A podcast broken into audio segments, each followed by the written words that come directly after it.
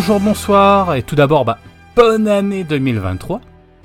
Parce que bah, c'est de coutume, c'est les us et coutumes, il faut. Alors, nous, c'est plutôt une bonne année euh, euh, riche en culture, hein, au sens large, parce que c'est ça qui nous intéresse particulièrement, même si la santé c'est quand même important.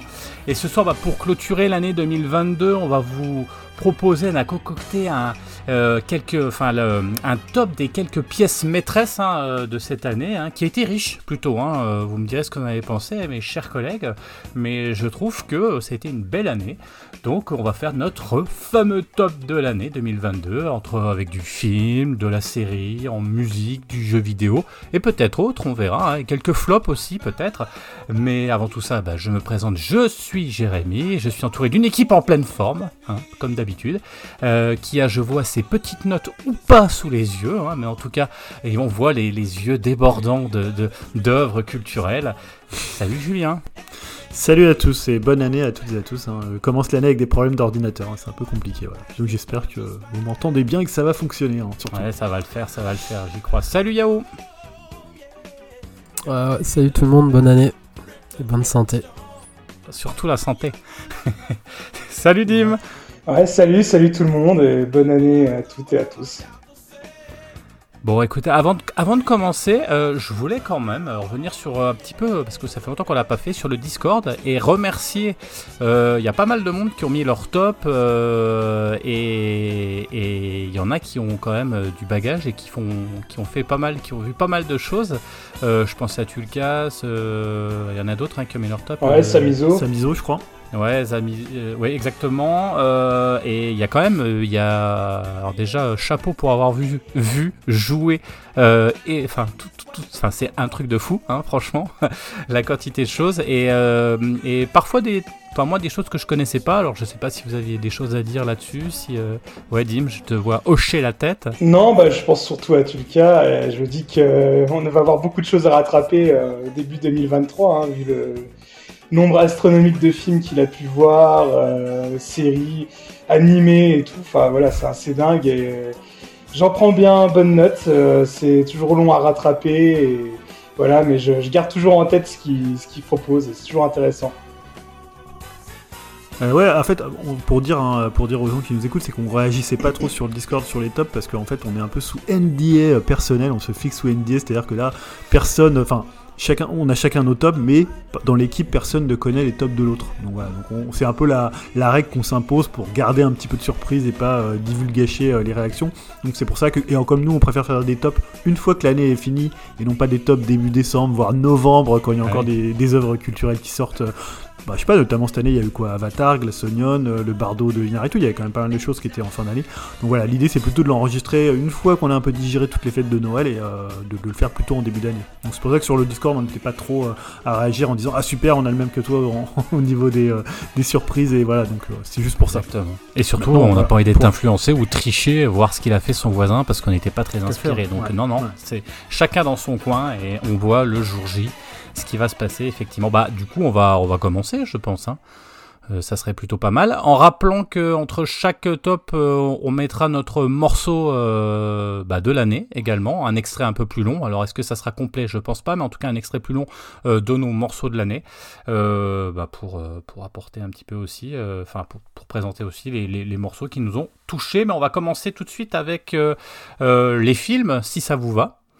Euh, eh ben c'est parti. Alors qui veut démarrer? Qui veut qui veut lancer son? Alors l'idée effectivement, je le rappelle, ça va être de dire euh, euh notre film de l'année, mais on peut se permettre quand même de euh, proposer les les les 5 4 5 peut-être 6 si vraiment il y en a un qui traînouille et qui était là et qui est voilà, on peut en tout cas, voilà, l'idée c'est de montrer. Alors, euh, est-ce que c'est des tops? Euh, Moi personnellement, en général, les films que j'aime bien, c'est pas du meilleur au, enfin du moins bon au meilleur. Je pense que il y en a un qui se démarque, mais ça sera plutôt un ensemble de films que j'ai apprécié. Je sais pas vous, moi, vous vous direz hein, comme vous le sentez. Mais mais voilà. Alors, qui veut commencer? Dites-moi. Euh... Je, veux bien commencer, moi. Allez, bah Julien, c'est parti alors. Moi j'ai un top 40, mais évidemment je Alors c'est parti, installez-vous confortablement. C'est juste pour dire que Tic Tac il est 27ème. Voilà, je sais qu'il y a pas mal de gens qui attendent la position de Tic Tac. Excellent film de cette année, ça prouve que ça a été une très bonne année. Hein. Je confirme. qui est sur qui est sur Disney, je crois. Mais voilà, que c'est un peu une blague entre nous, tic et tac. certains pensent que c'est nul, certains l'ont vu, ne trouvent pas ça terrible, et d'autres qui l'ont vu comme Dim et moi et l'ont apprécié et savent que c'est un excellent film. Euh, bah non, mais je suis peut-être plutôt. Après, j'ai un top 20 qui fonctionne bien, mais je vais faire un top 5 voilà, pour arriver jusqu'au premier. Donc en cinquième position, j'ai placé Vortex de Gaspar Noé, dont j'avais déjà parlé ici. En numéro 4, j'ai mis The Green Knight de David Lowery, dont on avait parlé d'ailleurs en tout début d'année. Euh, la Nuit du 12 aussi, hein, dont j'avais parlé ici, qui est un film français de Dominique Moll. Euh, excellente surprise de cette année. En deuxième, un film dont j'ai également parlé. En fait, je m'aperçois qu'à chaque fois, bah, les films qui étaient un peu mes coups de cœur, j'en ai parlé, donc ça c'est très bien. C'est Armageddon Time de James Gray et mon film de l'année. Alors c'est marrant parce qu'à l'époque où on en a parlé ici, et c'était une œuvre commune, et on avait dit ah il sort tellement tôt dans l'année que c'est peut-être déjà le film de l'année. C'est évidemment Licorice Pizza de Paul Thomas Anderson. Euh, c'est le film que j'ai le plus vu cette année, c'est-à-dire je l'ai vu trois fois, je l'ai vu euh, deux fois au ciné et une fois quand il est passé sur Canal euh, chez moi. bah voilà, je trouve que c'est bon déjà j'adore Paul Thomas Anderson. Là je trouve qu'il est revenu avec un film beaucoup plus léger en apparence que était pouvait l'être Phantom Thread. bah moi c'est un film qui m'a convaincu dès la première séquence, dès le premier plan séquence quand, euh, quand euh, donc le fils de Seymour Hoffman euh, rencontre celle qui, pour la durée du film, il va choisir hein, littéralement comme sa copine. Et il y a un plan séquence comme ça qui, qui l'emmène, qui l'emmène dans la dans, dans, le campus. Enfin, c'est un plan séquence assez merveilleux. Et bah tout le film est comme ça. C'est un film qui va, qui court beaucoup puisque les deux personnages courent tout le temps. C'est un film comme ça qui est entrecoupé de, de séquences de, alors à la fois de d'éléments de la vie personnelle de Paul Thomas Anderson, mais surtout de choses qu'on lui a racontées sur Hollywood. C'est pas forcément un film autobiographique ou un film ultra personnel, c'est plus un film de souvenirs ou de fantasmes, euh, avec des, séquences comme ça qui sont, euh, on passe vraiment d'une séquence, à l'autre, un peu une, une pour le coup. Euh, voilà, le casting est assez dingue. Moi, c'est un film que je trouve à la fois galvanisant, hyper bien mis en scène, très très drôle, et en même temps qui a cette petite mélancolie des films de Paul Thomas Anderson, puisque voilà, c'est aussi, ça marque aussi euh, la fin d'une époque. Alors je sais qu'il y a pas mal de gens qui ont quelques problèmes avec le film, notamment le personnage principal hein, qui est un peu euh, une sorte de macroniste avant l'heure. Hein. C'est un peu le type, voilà, il va, il va un peu euh, essayer de faire plein de d'entreprendre en fait dans la vie. C'est quelqu'un qui avance en fait, contrairement à elle, qui est bloqué, qui est beaucoup plus âgé et qui est bloqué un peu dans sa vie, qui vit toujours chez ses parents, alors que lui, il a un peu la belle vie. voilà. Et donc je trouve que c'est c'est un film où presque c'est deux deux destinées qui allaient un peu dans des sens différents et qui vont se, se rencontrer.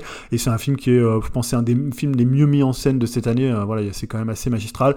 La BO est aussi, comme souvent chez Paul Thomas Anderson, très beau. Et c'est un film voilà, qui, euh, qui m'est resté euh, tout au long de l'année et auquel j'ai repensé assez souvent.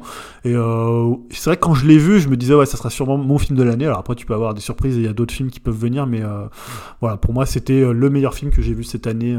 Il est dans pas mal de top. Alors après, comme je te dis, je sais que des gens parfois accrochent un peu moins ou ont du mal en fait à s'attacher à un personnage qui, un personnage qu'ils aiment pas. C'est toujours le truc que tu vois, c'est un peu comme on parlait de Uncut James. Uncut James, il y a des gens qui rejettent parce qu'ils ils aiment pas le personnage et il est assez antipathique. Et là-dedans, c'est vrai que c'est pas forcément quelqu'un euh, d'attachant ou d'hyper sympathique en fait. Après, c'est vrai que le personnage, quelque part, euh, on s'en moque un peu parce que le film, surtout, ça présente un univers, une époque, quoi. Donc lui, il est juste un peu le fil conducteur, le narrateur de tout ce qui se passe, mais, mais, mais après. Euh, en tout il peut avoir un côté un peu tête à claque, tu vois. Oui, il est tête à claque. Après, ce qui est rigolo, tu dis il entreprend, mais c'est surtout ce qui est marrant, c'est qu'il se pose pas de questions, quoi. Il fonce. et euh, il y va, et puis après, ça passe ou ça casse. Oui, il bonnes que idées. Au début, il fait les matelas haut, après, il se dit, bah, tiens, ça marche plus, il va faire euh, les flippers. Après, tu vois, il voilà, le mec, il Mais il avance, c'est ça qui est drôle par rapport, euh, par rapport à, au personnage féminin qui, qui avance aussi, mais à sa manière, enfin, qui essaye aussi d'avancer, mais c'est plus compliqué, quoi, parce qu'elle est un peu plus âgée. Ok, super. Bah, dis donc, je, trouve des... bravo parce que tu étais vite sur les autres films. Je pensais que tu allais. Ah non, mais je les cite simplement. Hein. Surtout qu'on en a déjà aussi effectivement pas mal parlé aussi des autres films. Euh, très bien. Qui veut, qui veut continuer? Ouais, Dim, vas-y, je t'en prie, vas-y. Alors moi, je suis jamais non plus trop doué pour les tops annuels. Hein. Euh, j'ai sélectionné pas mal de films, mais je les aime un peu tous au même niveau. Surtout que cette année, bah, comme tu pouvais dire en début, Jérémy, je trouvais que c'était un peu compliqué parce que c'est quand même une super année, je trouve, hein, pour le ciné. Il y a eu quand même pas mal de bons films. Alors, je peux citer pêle-mêle pour moi euh, The Batman, Prey, euh, Nope, euh, Tic hein, bien sûr. Euh, les, les Quentin Dupieux, Men, Doctor Strange. Bah, voilà, mais j'ai choisi en numéro 1 et ça va être très rapide et pas super original, mais bah, le, le, Avatar, le, la voix de l'eau. Euh, ouais, donc pas trop original parce qu'il est toujours dans l'actu hein, et encore frais dans nos têtes. Mais objectivement, bah, je le trouve, euh, enfin voilà, peut-être pas fondamentalement meilleur que les autres films cités, mais il m'a clairement marqué par son côté euh, technique. J'avais pas ressenti une telle claque bah, depuis. Euh, honnêtement, je pourrais même pas trop vous dire, hein, mais en tout cas, James Cameron, euh, il a accompagné toute ma vie de cinéphile et, euh, et dès les premiers instants. Hein, parce que bah, je pense que mon premier vrai choc euh, au ciné, bah, c'était euh, Terminator 2. Et c'était il y a quand même 30 ans, et je me rappelle encore comme si c'était hier de cette séance.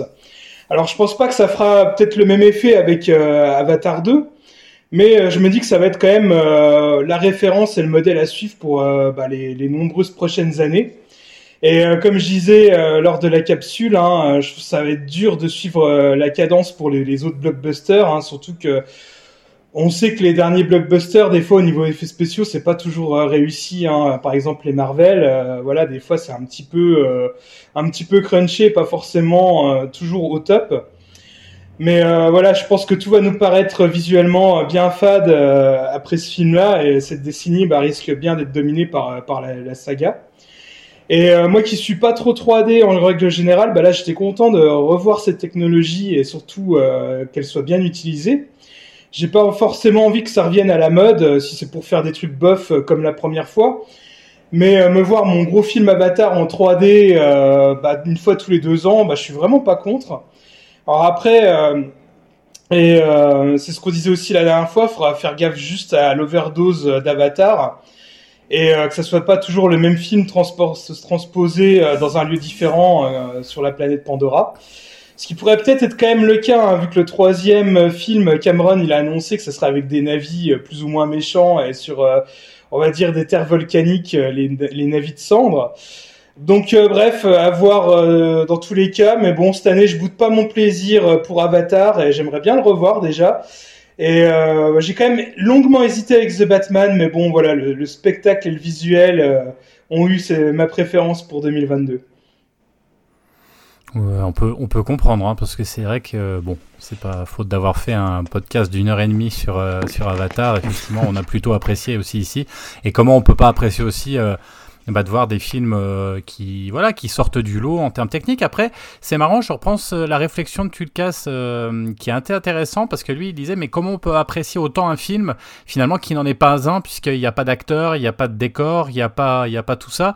Et c'est vrai que bah c'est aussi une performance là et justement le, le, pour moi la performance encore plus forte c'est de réussir à nous entraîner dans avoir ce sentiment d'avoir en face de nous une vraie végétation de la vraie eau des vrais gens euh, des et puis et puis et puis la, les, les, la caméra la fluidité de l'action comme on, on, en a parlé on va pas revenir dessus mais c'est vrai que c'est tellement ah, c'est tellement hallucinant que que malheureusement j'ai envie de dire presque c'est plus lisible que ce qu'on voit des fois dans des films qui, qui se veulent réels. Donc donc voilà c'était un peu pour répondre aussi euh, euh, à ça, ce côté, mais tout est, tout est faux, euh, ben, tout est faux, mais tellement bon que ben, du coup, ça, ça, en devient, euh, ça devient une masterclass, quoi. Hein. Enfin, franchement. Euh, franchement, c'est plutôt pas mal. Je, je, vais, je, vais, je vais poursuivre moi. Alors, pareil, je vais pas faire un top 5, euh, c'est plutôt des films, effectivement, comme je le disais tout à l'heure, qui sont pour moi des bons films, en tout cas qui m'ont marqué. Pas forcément les plus les meilleurs, mais en tout cas des films qui m'ont marqué avec des styles un peu différents. Et puis après, il y aura celui qui est au-dessus et celui, celui qui m'a qui m'a qui m'a foutu une claque et aussi que j'ai vu plusieurs fois parce que vraiment, et je pense que ça va ça va ça va rester. Donc euh, à, à noter, c'est vrai que le Elvis euh, de Baz Luhrmann, il est franchement, il est arrivé à, il est retourné à son niveau d'antan pour moi parce qu'il avait fait, il a eu quelques petites catas quand même et euh, enfin, certains films australiens étaient quand même pas génial, mais, mais le reste était quand même plutôt. Enfin, euh, il y avait des bons films, et là on revient avec ça, on revient avec, euh, avec de la candeur, avec euh, un trop, mais un trop maîtrisé, mais à l'image, comme on en parlait avec Julien, hein, à l'image d'Elvis au fur et à mesure, c'est-à-dire que le film avance aussi à, à, la, à, la, mesure et à la démesure de notre personnage, donc c'est plutôt, c'est plutôt excellemment bien fait. c'est pas, ce qui était assez intéressant, c'est que c'est pas foireux comme certains euh, biopics où justement on aurait pu avoir peur que ce soit protégé par la famille Presley, particulièrement par sa femme, et que du coup on n'ose pas montrer un Elvis un peu, un peu, un peu compliqué à la fin, hein, parce que c'était quand même un personnage qui était, qui, qui s'écroulait hein, sur la fin. Hein. Donc, euh, donc là on a vraiment ça qui est en jeu. Bon, c'est pas, enfin, je, je veux pas développer trop non plus parce que c'est pas le but. Mais en tout cas, je sais, on en a, je sais plus, on avait beaucoup parlé sur le podcast d'Elvis, je crois pas. en tout cas, on en a pas trop parlé. Hein. Julien, si tu as si as des remarques aussi, n'hésite pas, hein, parce que je sais que tu l'as vu il y a pas longtemps et que tu as apprécié aussi. Ouais, c'est une bonne surprise. moi qui suis pas non plus, j'aime bien Baz Luhrmann, mais je trouve que c'est un cinéaste qui est parfois, comme tu dis, un peu à côté. Je le trouve parfois un peu, de la, un peu à côté de la plaque, notamment sur son Gatsby. Euh, voilà, mais là je le trouve à bonne distance, presque même fois hein, presque sobre hein, pour un pour du Elvis, tu vois. Donc, ouais. Euh, oui, c'est un film qui va assez vite, mais c'est un film vraiment intéressant. J'ai trouvé que c'était un des bons films. Euh, moi, il est dans mon top 20 de l'année, clairement, top 10 pour le coup. C'était non, c'est un film intéressant. Donc Elvis qui était pas mal. Je voulais revenir aussi sur Top Gun parce qu'on l'attendait pas et on se l'est pris en pleine face. voilà qui, attendait euh, à ce niveau-là de blockbuster, encore une fois efficace? Euh, cette année, il y a quand même eu euh, le, mérite de, retourner vers de la simplicité. Et je viendrai aussi parce qu'il est dans mon top Avatar 2. on en a parlé, mais que ce soit Top Gun ou que ce soit Avatar, en fait, on a des scénarios qui sont pas cons parce que Top Gun, bon, ça n'a pas l'eau chaude, mais c'est pas bête non plus. C'est juste simple comme Avatar et du coup, c'est lisible, c'est efficace, c'est pas emberlificoté, c'est plutôt, c'est plutôt clair, on sait où on va et le film, du coup, il, se fout pas de notre gueule parce qu'il nous emmène là où il veut qu'on euh, où il veut qu'on qu'on aille et c'est plutôt bien fait. Et ce parallèle est quand même assez intéressant. Euh, et, franchement, pour du blockbuster, pour se faire plaisir au cinéma, bon, on s'est vraiment fait plaisir cette année par rapport à ça. Euh, j'ai apprécié aussi la noirceur du dernier Batman. Là, pareil, je l'attendais pas, même s'il est un peu long, même s'il n'est pas parfait. C'est un film qui est imparfait, mais qui quand même relève le niveau du pour moi des super-héros actuels parce que c'est ça a été un petit peu compliqué, on en reviendra si on a des flops. Euh, en tout cas, c'était euh, c'était plutôt intéressant. Dans un autre style, vous savez, hein, j'aime bien moi des fois les mélos et là j'ai vu un mélo qui m'a vachement plu qui s'appelle Les Nageuses qui raconte l'histoire euh, assez hallucinante de deux jeunes syriennes qui sont obligées de fuir leur pays et du coup qui passent par 10 000 comment dirais-je enfin situations compliquées pour passer les frontières, pour passer en, en Turquie, pour arriver en Europe etc. Et qui vont arriver, c'est tiré d'une histoire vraie, qui vont arriver et qui vont euh, pouvoir nager euh, aux, euh, comment, aux Jeux Olympiques. bah, enfin voilà, c'est toute une histoire, je vous en raconte pas plus. Regardez le film, c'est un mélo, mais il est, très touchant, il est plutôt bien fait. c'est sur Netflix, c'est sur Netflix. Et voilà, c'est pas un grand film, mais c'est un film qui est hyper intéressant, qui montre aussi la Syrie et bah, les, migrants et l'exode même d'une manière intéressante parce que c'est vrai qu'on en parle, on a vu sur les médias, on en a beaucoup parlé. Euh, on voit aussi dans la rue, hein, c'est quelque chose de réel, des gens, des Syriens, etc., euh, qui, font la manche ou qui galèrent, etc. Et des fois, on oublie aussi que bah, c'est des gens qui, habitaient dans un pays où c'était compliqué. Je trouve que c'était un beau rappel et euh, un film ambassadeur quand même d'une situation qui existe encore et, qui est quand même assez dramatique. Donc voilà, c'était voilà, c'est pas le, le c'est pas un grand film, mais c'est un film qui est quand même intéressant pour ça et qui est extrêmement bien interprété par ces deux, ces deux actrices. Et, euh, pourquoi je me suis permis de, développer un peu là? Parce que mon premier film, bah, c'est pareil que Julien, ça va être euh, Licorice Pizza, qui, euh, bah, moi pareil, mais je l'avais annoncé aussi dès le départ. J'ai été complètement envoûté par ce film euh, qui est hallucinant, qui est enfin pas tant dans son histoire que dans ce qu'il représente d'une époque euh, et du mouvement. Et moi enfin voilà on fait pas les tops des plans mais euh, c'est vrai que les deux euh, euh, les deux travelling ou la course entre le, jeune garçon et, la, jeune fille qui se essaye enfin il y en a deux dans le film oui, enfin voilà, ils courent l'un vers l'autre. Euh, j'ai trouvé ça magnifique et en le revoyant une seconde fois, ben, le plan est toujours aussi touchant et je trouve que c'est un film qui touche euh, et qui montre une époque comme rarement on voit. Et c'est marrant cette année, j'ai vu, euh, vu également le film, le dernier Tarantino, Once Upon a Time in Hollywood, et j'ai retrouvé en fait cette, ce, cette retranscription en fait du, des, de comment d'une époque assez parallèle, assez fine, où finalement le le film est pas tant intéressant que ça sur ces personnages que ce qu'il représente et l'ambiance et l'univers dans lequel il est. Et je suis complètement d'accord avec toi, Julien. Je peux comprendre que les personnages peuvent être un peu, un peu saoulants, un peu, euh, mais, mais c'est tellement, on est tellement euh, plongé dans un univers où on a l'impression d'y être que, bah, moi, je suis complètement euh, tombé dedans. Ouais, Julien. Ouais, je trouve que tu parlais de Tarantino, je suis assez d'accord avec toi. Il y a aussi le film de James Gray, euh, Armageddon Time aussi, qui parle finalement d'une. Euh, un peu, c'est un peu plus en avant dans le temps, c'est, enfin, c'est des années 70, donc c'est un peu la fin de, de l'innocence et la fin un peu de l'âge d'or. Et, il y a aussi cette, ce rapport à l'enfance, ce rapport à l'adolescence qui est vraiment bien traité dans le James Gray. Et on verra aussi, il va y avoir le film de Spielberg euh, l'année prochaine, The Fablemans, qui va parler justement de l'amour de Spielberg enfant pour le cinéma. Et on aura une autre comme ça, chronique d'une enfance de cinéaste ce qui était un peu le cas pour le Paul Thomas Anderson, même si c'est des souvenirs un peu euh, pris, euh, pris un peu partout, et ce qui était le cas aussi du James Gray sur des, une note un peu plus euh, personnelle et, intimiste. Exactement. D'ailleurs, Spielberg qui floppe énormément, enfin c'est un énorme flop aux États-Unis. C'est malheureux parce que visiblement, il, enfin, paraît-il que ça serait un film qui est juste génialissime. Bon, on en reparlera, je pense, bientôt. Yao Ouais, euh, on a le droit à 25. combien de Non, mais de toute façon, vous en avez, vous en avez cité, euh, notamment Julien avec Greenlight. En plus, j'avais oublié, je crois que c'était un film de 2021. Mais Il y a débat, mais en France, c'est sorti le 2 ou 3 janvier sur euh, Amazon, je crois. D'accord. ouais, bah, de toute façon, comme l'a dit Dim, comme vous l'avez dit, pour moi, c'était un grand retour du cinéma dans les salles, notamment avec ouais, 3-4 gros triple A pour moi.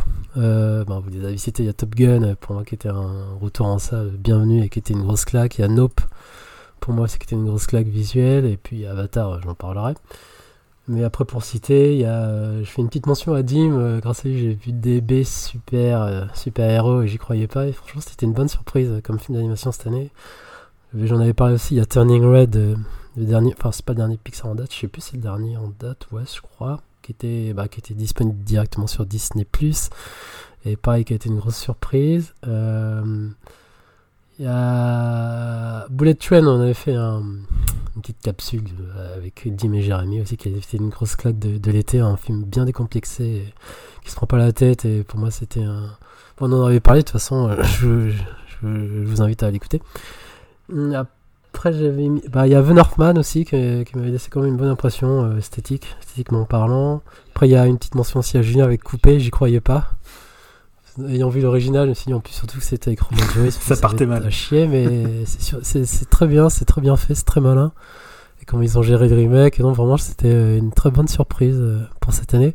Donc, je veux quand même le mettre dedans. Bon voilà, et après, et je termine aussi avec les Bad Guys aussi qui étaient pas mal et incroyable mais vrai. De toute façon, tu l'avais cité, tu l'avais euh, Dim. Mais bah, ça va faire ex hein, ce soir. Il y en a deux pour qui sont pour Licorice euh, Pizza et moi, ça va être Avatar en fait.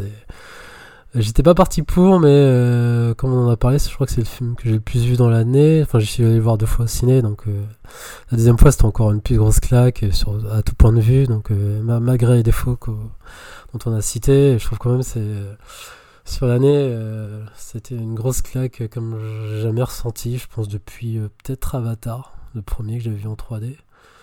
Et peut-être aussi euh, Fury Road, mais je, je, suis pas un ultra fan de Fury Road. Mais ouais, ouais, Avatar 2, avec le niveau claque visuel, avec la 3D et la HFR, c'est quand même quelque chose. Je pense que c'est peut-être la culture de l'instant, mais ça m'a vraiment mis une, telle tarte. Donc ouais, ça m'est resté gravé là pour l'instant. Bon, après, c'est tout récent, mais bon. Euh, c'est vraiment euh, ma claque de l'année, celui-là. Et je pense que je vais y revoir une troisième fois tellement que. Enfin, l'expérience, elle est folle, quoi. C'est trop hein. vraiment folle. Donc voilà. Ouais. ouais bah, je, trouve que c'était quand même une. Finalement, euh, je m'en plains assez souvent, mais c'était pas une si mauvaise année pour les blockbusters.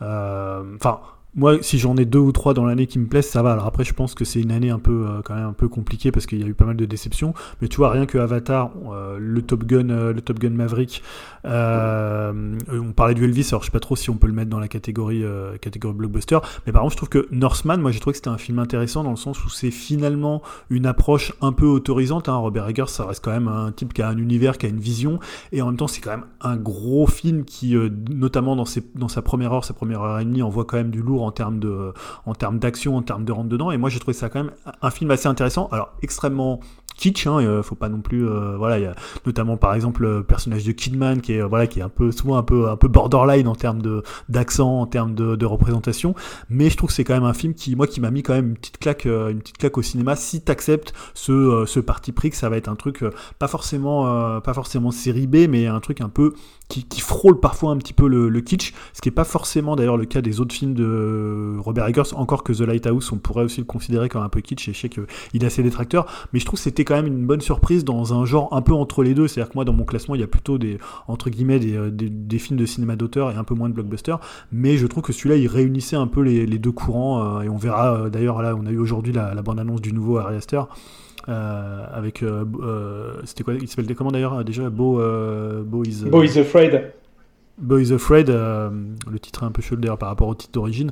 voilà, on verra d'ailleurs si c'est un peu cette idée-là aussi du, de cette idée de, de l'elevated horror qui vient vers le, cinéma de plus, plus grand public et peut-être plus, plus blockbuster quoi.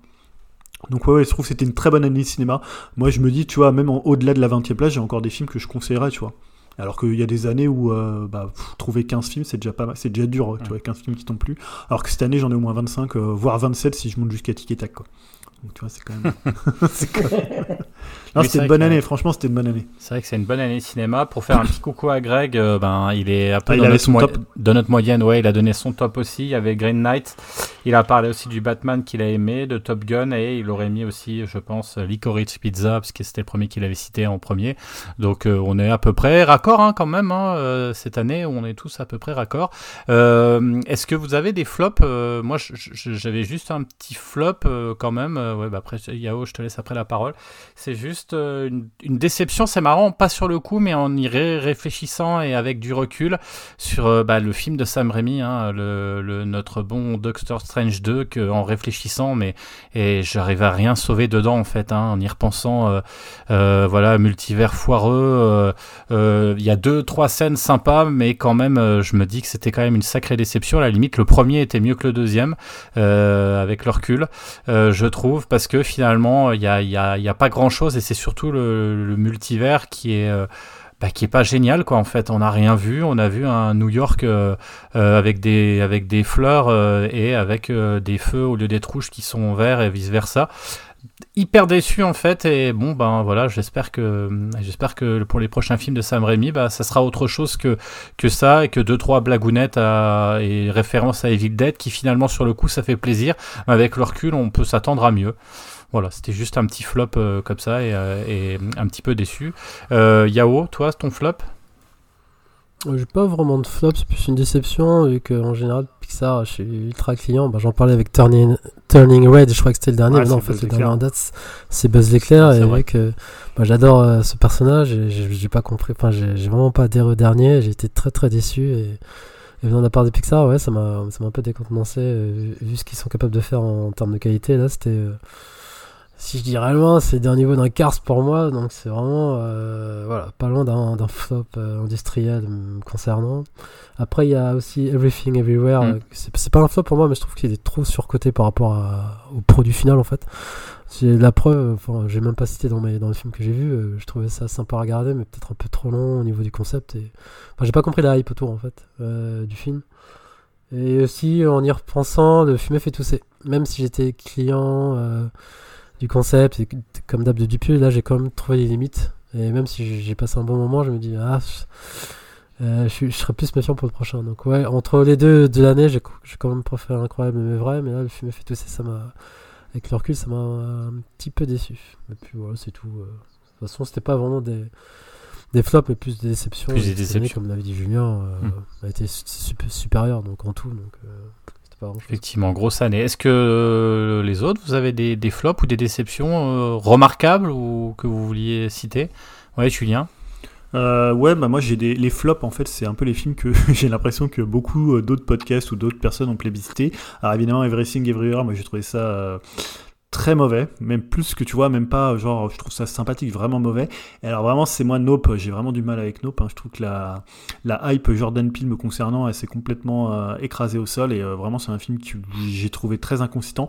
Un film que j'essaierai de revoir, hein, c'est toujours important, je pense de revoir un film que t'as pas aimé pour voir si voilà, des fois tu peux aussi te tromper, être mal luné, tu peux être dans une mauvaise, euh, toi une, humeur un peu différente et ça passe pas. Et et puis des fois tu le revois une deuxième fois, ça fonctionne. donc ça c'est plutôt les films voilà que j'ai que vraiment qui sont des flops. Après, les déceptions, c'est plus des films que t'attends. Et par exemple, c'est vrai que moi, Buzz l'éclair, quand j'ai vu la bande-annonce, j'étais genre hyper chaud. Tu vois, j'adore Toy Story, j'adore le personnage, je me suis dit ça va être génial. Euh, la bande-annonce avec, euh, avec Bowie et tout, j'étais hypé. Et quand tu vois le film, la première partie est pas mal. Cette idée, voilà, qu'il revient, il vieillit moins vite et ça crée, voilà, c'était assez touchant. Mais la deuxième partie, c'est un peu catastrophique. Enfin, vraiment, je suis assez d'accord. Je, je mettrais pas ça au niveau d'un Cars 2, par exemple. Mais c'est quand même euh, ce que Pixar a fait de, de moins bien sur un gros projet de ces dernières années, quoi.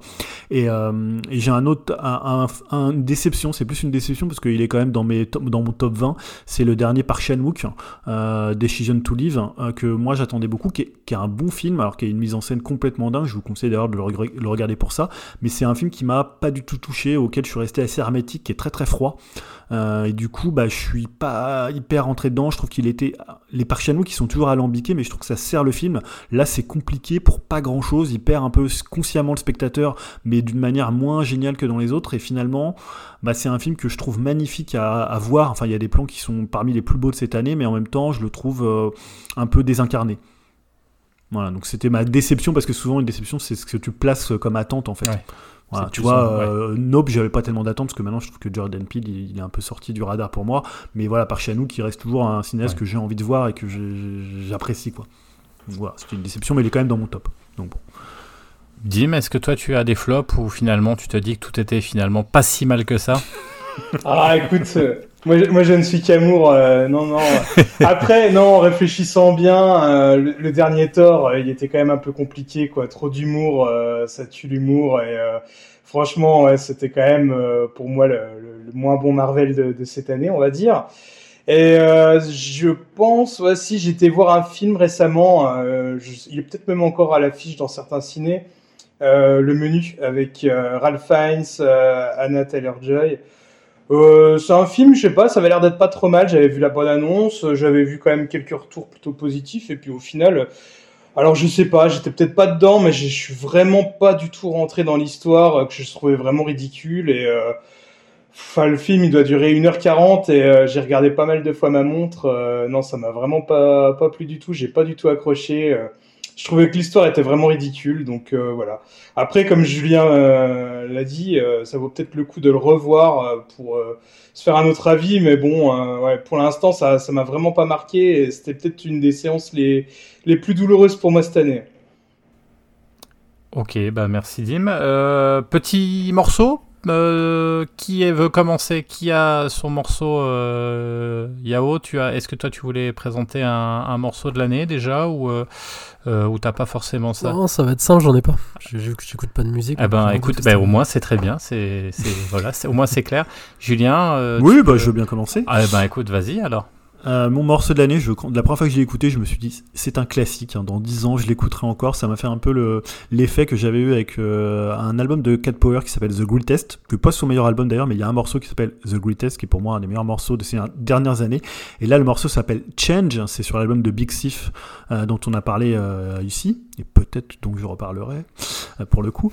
euh, et c'est un morceau qui est hyper simple, hein. c'est un morceau qui parle euh, du temps qui passe, donc de la mort, du, du deuil, de finalement est-ce que si euh, bah, on vivait tout le temps, est-ce que ça serait bien alors que les autres passent de vie à trépas, comme la nature, voilà, c'est un, un, morceau qui mélange ça, et c'est porté évidemment par la voix de Adrian Lenker, qui est une voix magnifique. C'est le morceau qui ouvre ce double album, et je trouve, voilà, c'est un des, pour moi c'est le plus beau morceau de l'année. Pourtant il y avait quand même de la concurrence hein, entre Black Midi, euh, entre, euh, moi j'avais mis aussi le, Black Country New Road, euh, The Place Where He Insert the Blade, qui est magnifique.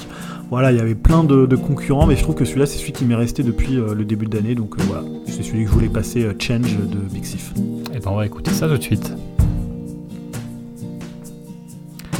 Change, like the wind, like the water, like skin.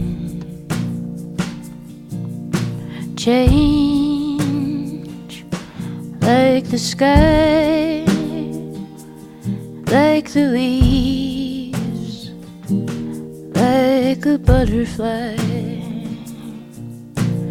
Would you live forever, never die? While everything around passes.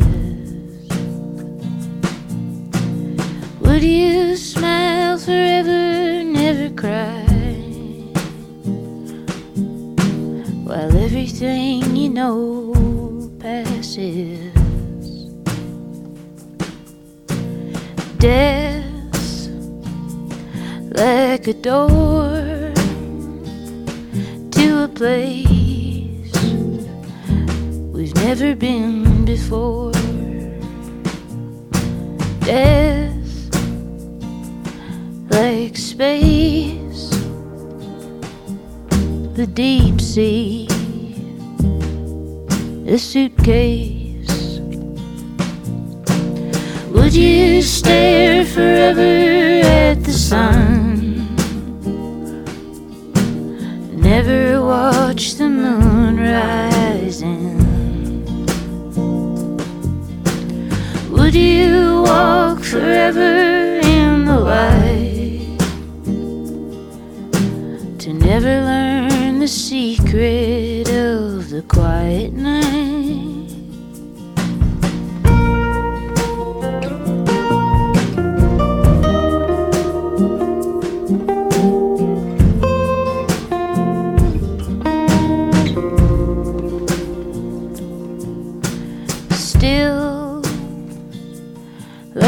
A stone, like a hill, like home. Still, what I find is you are always on my mind. Could I feel happy for talk with her like we used to? Could I set everything free when I watch you holding her the way you once held me? Change like the sky,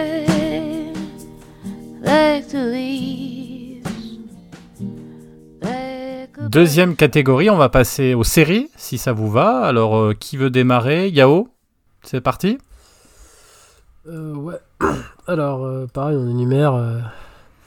Comme tu veux, Yao. Tu peux. alors, et tu es libre. Contrairement à ce que certains et certaines pensent, je crois que ça va être un top assez Trendixflix, mine de rien. Comme quoi, on change. hein. Euh, donc, bah, déjà, c'est un mix entre série d'animation et, et série. Et ben, je vais citer le flambeau saison 3. hein, je sais que Julien a adoré. C'est dénouement. Forcément, fallait pas l'oublier. J'ai What We Do in the Shadows aussi, j'en avais parlé. Là, il y a eu la saison 4 cette année euh, qui, qui me fait plier l'air. Cette série elle est vraiment, elle est vraiment topissime. Il y a hum, Chainsaw Man, euh, j'ai pas vu en entier, mais c'était quelle claque euh, pour ce début de, ce- de série, enfin cette adaptation du, du manga éponyme et cette animation et ces génériques, enfin ce, ton, c'est une grosse claque dans la gueule aussi. Après, j'ai bah, Shingeki, euh, je vais pas être euh, original, mais chaque année je le mets dans, mon top, donc les Attack of Titan, euh, Shingeki no Kyojin, donc c'était la partie euh, saison 4, partie 2, donc la partie 3 normalement devrait arriver cette année, si je dis pas de bêtises, donc ouais, quand même, comme d'hab, c'est c'est une grande série. J'aurais pu le mettre dans mon top mais non je vais choisir avant de choisir bah, la série que je je vais je vais avoir une mention pour Oni aussi. Et je crois que c'est Tulka sous Balin qu'on avait parlé qui est une série aussi sur euh, Netflix qui est, qui est, bah, qui est super jolie euh, niveau animation et, et le propos aussi euh, qui, est- qui est super tendre euh, émotionnellement aussi. Donc euh, non, vraiment je vous la conseille. Et Cyberpunk, Cyberpunk j'en avais parlé aussi. J'étais à deux doigts de la mettre mais allez je vais pas faire dans l'original. Je vais mettre Stranger Things saison 4. Pourtant, c'était pas gagné vu que j'avais détesté la saison 2 et 3. Je me suis dit plus jamais je vais regarder ça. Et là, j'étais pris au trip. Et la saison 4, ça m'a vraiment. bah, D'ailleurs, on devrait faire une capsule. On a toujours pas fait cette capsule. C'est vrai, c'est vrai. Mais Et ouais, donc j'ai vraiment été pris au trip ben, par les thématiques, par certains personnages, notamment Sam, euh, que je trouve excellent. Le- L'antagonisme, ça c'est vraiment, je trouve vraiment euh, pareil excellent. euh, Tout le dénouement sur, euh, sur Eleven. Et, et bah après, il y a toujours certains persos qui servent à rien, je trouve, mais globalement, euh, le ton, puis la réalisation, euh, waouh, c'est- t'as l'impression de regarder des, des mini-films, quoi. Surtout les derniers épisodes. Et donc, ouais, et, enfin, du premier épisode au dernier, c'est c'est un sans faute pour moi. Et, et j'ai très hâte de voir euh, le final. Enfin, comment ils vont conc- conclure tout ça. Mais ouais, pour moi, c'est Même si elle est arrivée en début d'année, je suis pas de bêtises. Enfin, c'était pas très loin. Ouais, c'était euh, premier trimestre. Et Donc ouais, je me suis dit, j'ai hésité. Mais OG, je vais quand même la garder, vu qu'en plus on n'en avait pas parlé. non, vraiment, je la conseille. Et, venant d'une personne, comme je disais, qui a, qui a des CL2 et 3, vous pouvez y aller, franchement, les yeux fermés. Et pour moi, ça, ça m'a redonné foi en, la série. Quoi. Donc ouais, c'est Stranger Things. Et une série Netflix. Et je crois que tu seras pas le seul, il va, il va revenir plusieurs fois, il me semble. Dim euh, bah ouais, aussi, je suis pas mal euh, d'accord avec Yeo sur son top. Déjà Stranger Things, j'avais adoré. Euh, je vais citer aussi Andor, hein, la dernière série Star Wars que j'avais trouvé vraiment euh, bien et qui change beaucoup des autres. Euh, Stone Ocean hein, aussi, hein, qui été diffusé un peu tout au long de l'année sur Netflix, la dernière série de JoJo's Bizarre Adventure. Spy X Family, Chainsaw Man, hein, aussi Chainsaw Man, grosse, grosse baffe. The Boys saison 3, je l'ai adoré. J'ai l'impression que chaque année, The Boys, ça devient de mieux en mieux. Euh, je citerai aussi bah, une série qui a eu euh, deux saisons euh, cette année, c'est-à-dire Atlanta, la saison 3 et 4. Bah, vraiment une série enfin imprévisible, tu sais jamais ce que tu vas regarder à chaque fois que tu regardes un épisode, ça change tout le temps de ton et c'est vraiment énorme. aussi la dernière saison de Better Call Saul hein, qui s'est fini, fini magistralement et ça me rend un peu triste de pas l'avoir choisi en numéro 1 mais Là, cette année, euh, je dois dire, et pourtant, c'est euh, comme Avatar, c'est pas forcément ce que j'attendais le plus, mais ça m'a complètement bluffé. Et ben, c'est House of Dragon. Donc, euh, voilà. je m'attendais vraiment pas à la mettre en numéro 1. et comme je disais quand on a parlé, j'étais pas forcément hypé sur cette série. Moi, j'aimais bien Goth, hein, mais sans être à fond. Et comme beaucoup, voire la grande majorité, bah, je faisais partie un peu des déçus par la, fin de, la série principale. Mais je dois dire que cette saison ouais, de House of Dragon, bah, je l'ai trouvé vraiment trop bien. Que ce soit l'histoire, les personnages, les décors. Euh, été bluffé chaque semaine et lundi était euh, beaucoup moins douloureux grâce à ça. euh, alors, euh, c'est peut-être parce que maintenant je connais aussi mieux l'univers de Game of Thrones. Mais je suis rentré plus facilement dans cette série qu'au début de celle d'origine. Pourtant, ça reprend un peu tous les, les, ingrédients qui ont fait le succès de, de Goth, hein, que ce soit les intrigues politiques, les manigances, la violence. C'est peut-être euh, le fait que ça soit aussi centré que sur euh, une seule et unique famille, euh, qui est quand même très, enfin, une famille nombreuse. Mais les enjeux euh, bah, sont là dès le début et surtout le rythme, je l'ai trouvé vraiment très bon. Ça avance vite et euh, bien, enfin voilà, et euh, même si euh, on va dire ça peut euh, être bizarre le, changement de casting avec ces sauts dans le temps sur plusieurs épisodes, moi ça m'a pas dérangé. Et en parlant de casting, bah moi une série voilà avec Matt, Matt Smith, Racy Fans, bah voilà c'est déjà voilà c'est gagné. Elle reste aussi était très bon, hein, je connaissais vite fait Paddy Constantine. Euh, il me semble qu'il jouait dans certains films de Guy mais là, le, en, en Roi Viserys, enfin, je l'ai trouvé énormissime. Surtout, il a un épisode qui lui est un peu consacré, euh, le dernier épisode où on peut le voir, et franchement, euh, l'acteur, il est, il est hyper touchant. Enfin, toutes les scènes avec lui, c'est juste, euh, pour moi, grandiose. puis évidemment, ouais, dans le reste du casting, Emma Darcy, Olivia Cook, euh, Emily Alcock et tant d'autres. Bah, franchement, grâce à cette série, j'ai découvert plein de super acteurs et voilà, ça fait vraiment hyper plaisir. Surtout, ouais, vraiment une série super bien écrite. Je trouve qu'il n'y a aucune scène qui est qui est laissé là par hasard. Enfin, tout est bien bien calculé. Alors le seul défaut que je pourrais trouver, c'est qu'il va falloir encore attendre facile un an et demi avant de voir la suite. Et euh, bah, vu comment que ça se termine, euh, je suis vraiment vraiment impatient de, de, de voir ça quoi. En tout cas, ouais, euh, ouais, En espérant qu'on puisse la voir parce que ça va, on sait où est-ce que ça va être diffusé avec tous les petits soucis qu'il y a à l'heure actuelle. Non, il y aura ah, pas de problème. Je pense que d'ici un an et demi, ces soucis-là seront réglés. Hein. Euh, ça va être acheté soit par Amazon ou HBO ah Max sera arrivé en, France. Quoi. Ouais. Bah, Amazon, il, commence à diffuser des séries HBO. Hein, donc, euh, D'accord, bon, il va falloir sortir. le, souci, il est plus pour euh, Last of Us qui arrive là et où c'est un, peu, c'est un peu un vide en ce moment. On sait pas trop qui va récupérer telle ou telle série. Mais sinon, pour le reste, je pense que ça va, pour, vu la qualité des séries, ça va se décanter quand même assez rapidement, je pense. Oui, bah, quand on regarde quand on regarde aux États-Unis, Peacemaker, ça a quand même eu euh, un bon petit succès, ça a bien marché, des bons retours euh, critiques, et ça a mis quand même plus d'un an à arriver chez nous. Hein. Ah bah alors sinon, il faudra faire appel au Totron d'Amérique euh, qui sert à tout ça. C'est ça, c'est ça. Merci Dim. Euh, bah, je vais je vais enchaîner avec euh, en commençant euh, effectivement aussi. alors c'est pas mon, top de l'année, mais j'ai vachement aimé. C'était House of the Dragon. Je vais pas revenir dessus parce que je suis d'accord avec toi en termes d'acting, en termes de de de de, de, comment de perruque. mention spéciale, ouais, parce que Yao a, je crois que c'en est toujours parmi des la tête qui fait. C'est toujours parmi Écoute, euh, Cameron, il s'en a inspiré pour Spider. Hein. Exactement. c'est vrai. vrai. ça joue du euh, Diabolo là, près des sorties des DRR. Hein. C'est ça. Euh, je voulais parler aussi d'une petite série qui m'a fait mes poilés. On a regardé avec les gamins, ça va très très vite. C'est Gudetama. Euh, si vous l'avez pas vu, si vous avez, nous on était coincés en voiture, on a regardé ça euh, et avec les enfants et euh, en fait, ouais, Yao, vas-y. Ah, bah, j'ai commencé à regarder. Bah, je te conseille Oni et j'en parlais si t'as aimé ça. Je pense que tu devrais aimer Oni. Hein. Bah ouais, ouais. Bah, pour pitcher rapidement, on va pas rentrer trop dans, le, dans les détails, mais en gros c'est une, c'est un, un œuf, enfin une, un œuf, un jaune d'œuf euh, avec un petit poussin, euh, voilà. Euh, mais le, jaune d'œuf, il est complètement mou du genou, quoi. Enfin, c'est une espèce de, personnage nihiliste. et il décide de retrouver leur mère dans, enfin, donc une poule dans un poulailler, et il va, il va, c'est une espèce de road movie au Japon où tour à tour il va devenir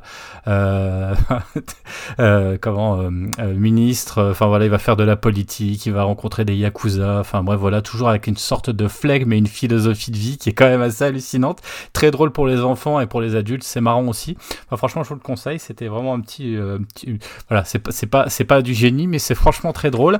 Et euh, cette année, je voulais quand même mettre en valeur euh, les séries françaises.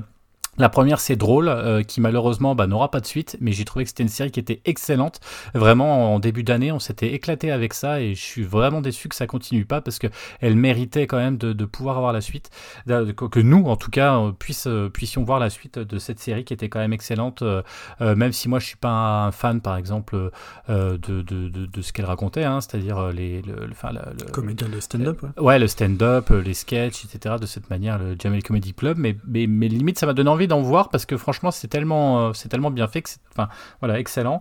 Et surtout c'était euh, pour moi alors je les ai presque mis ex aequo même s'il y en a un quand même qui sort plus euh, enfin il y en a un peu plus au-dessus de l'autre c'est les séries d'Arte qui sont donc arrivées derrière sur Netflix. En l'occurrence il y en a deux. La première c'était Papillon Noir qui est juste brillante excellente. Enfin franchement j'ai adoré. Enfin enfin voilà une série française avec de la mise en scène avec une sorte de thriller qui tour à tour enfin voilà nous peut nous faire peur. Il y a une, sorte de, il y a du, il y a du dialogue, il y a du, euh, il y a du suspense, il y a du, il y a, du. Enfin voilà, j'ai trouvé ça très très bien. Et surtout, euh, le monde de demain que j'ai trouvé, euh, enfin voilà, cette année, voilà, excellente comme série. encore une série Arte, une série qui nous montre effectivement. Alors on pourrait se limiter à dire que c'est c'est Dynasty, donc le DJ et et, et, et, Joe Star et enfin TM hein, du coup, mais pas du tout. On est vraiment dans. Je, je pense que c'est la série pour moi qui représente. Alors, moi j'aime bien les ambiances, hein, c'est pas pour rien que Licorice Pizza aussi, il était dans mon top et numéro 1. C'est que là c'est pareil. C'est, j'ai une tendance quand je regarde des séries et quand ça se passe comme Lupin qu'on avait regardé, j'ai une tendance toujours à regarder ce qui va pas. C'est-à-dire les Nike, elles sont pas de la bonne époque. Il y a une bagnole qui traîne au fond et qui n'a rien à foutre là. Et là en fait, c'est tellement bien fait, on a l'impression d'être dans les années 80. On a l'impression, ça, ça sent les années 80, ça sent cette galère qu'il pouvait avoir. C'est joué finement, c'est juste, c'est ni trop. Euh, j'ai même trouvé mieux que le film qui était euh, Suprême, hein, je crois, il s'appelle, euh, qui était voilà, qui qui se passe juste après, j'ai envie de dire, parce que c'est avec la création du premier album, donc du coup là on est un petit peu avant, presque. Enfin, mm. voilà, ça chevauche. Le, film Suprême était, était intéressant, mais là je trouve que la série va encore plus loin. On a envie d'avoir la suite, on a envie de Dynasty. Je trouve que le, le, le, personnage est hyper touchant avec sa copine qui, qui pareil est un peu paumée. C'est des c'est des paumés géniaux en fait qui, qui essaient de trouver une place euh, et qui, ont du talent mais qui savent pas quoi faire de leur talent, euh, euh, particulièrement un personnage hyper touchant, bah alors bien sûr, il y a Joe Star qui qu'on voit, qui lui c'est un petit peu celui qui fédère tout ça, qui a pas forcément le plus de talent, mais qui c'est lui qui donne l'impulsion et pourtant qui fait reculer les choses. Mais Cool Chain, c'est ce personnage qui aurait pu être banquier, qui aurait pu être voilà, mais qui se qui cherche tout le long, tout le long de cette série. Il pourrait être danseur, il pourrait être footballeur. En fait, ce gars il pourrait tout faire et en fait, heureusement, il trouve sa voie juste à la fin. Franchement, si vous n'avez pas vu cette série, revoyez-la, elle est excellente. Enfin, à mon avis. Voilà, Julien. Euh, ouais, alors déjà, moi j'ai trouvé que c'était une année série euh, beaucoup moins intéressante que l'année cinéma. Euh, C'est-à-dire là, j'ai un top 30 séries, mais honnêtement, à partir de la 18e, 19e place, ça commence déjà à être des séries que j'ai, que j'ai moins appréciées. Euh, le top 10 pour le coup est plutôt solide, mais je vous parlais de moi de mes 5 séries. Euh, donc en numéro 5, j'ai placé euh, We Own the City, donc la mini-série de David Simon et euh, George Pelecanos.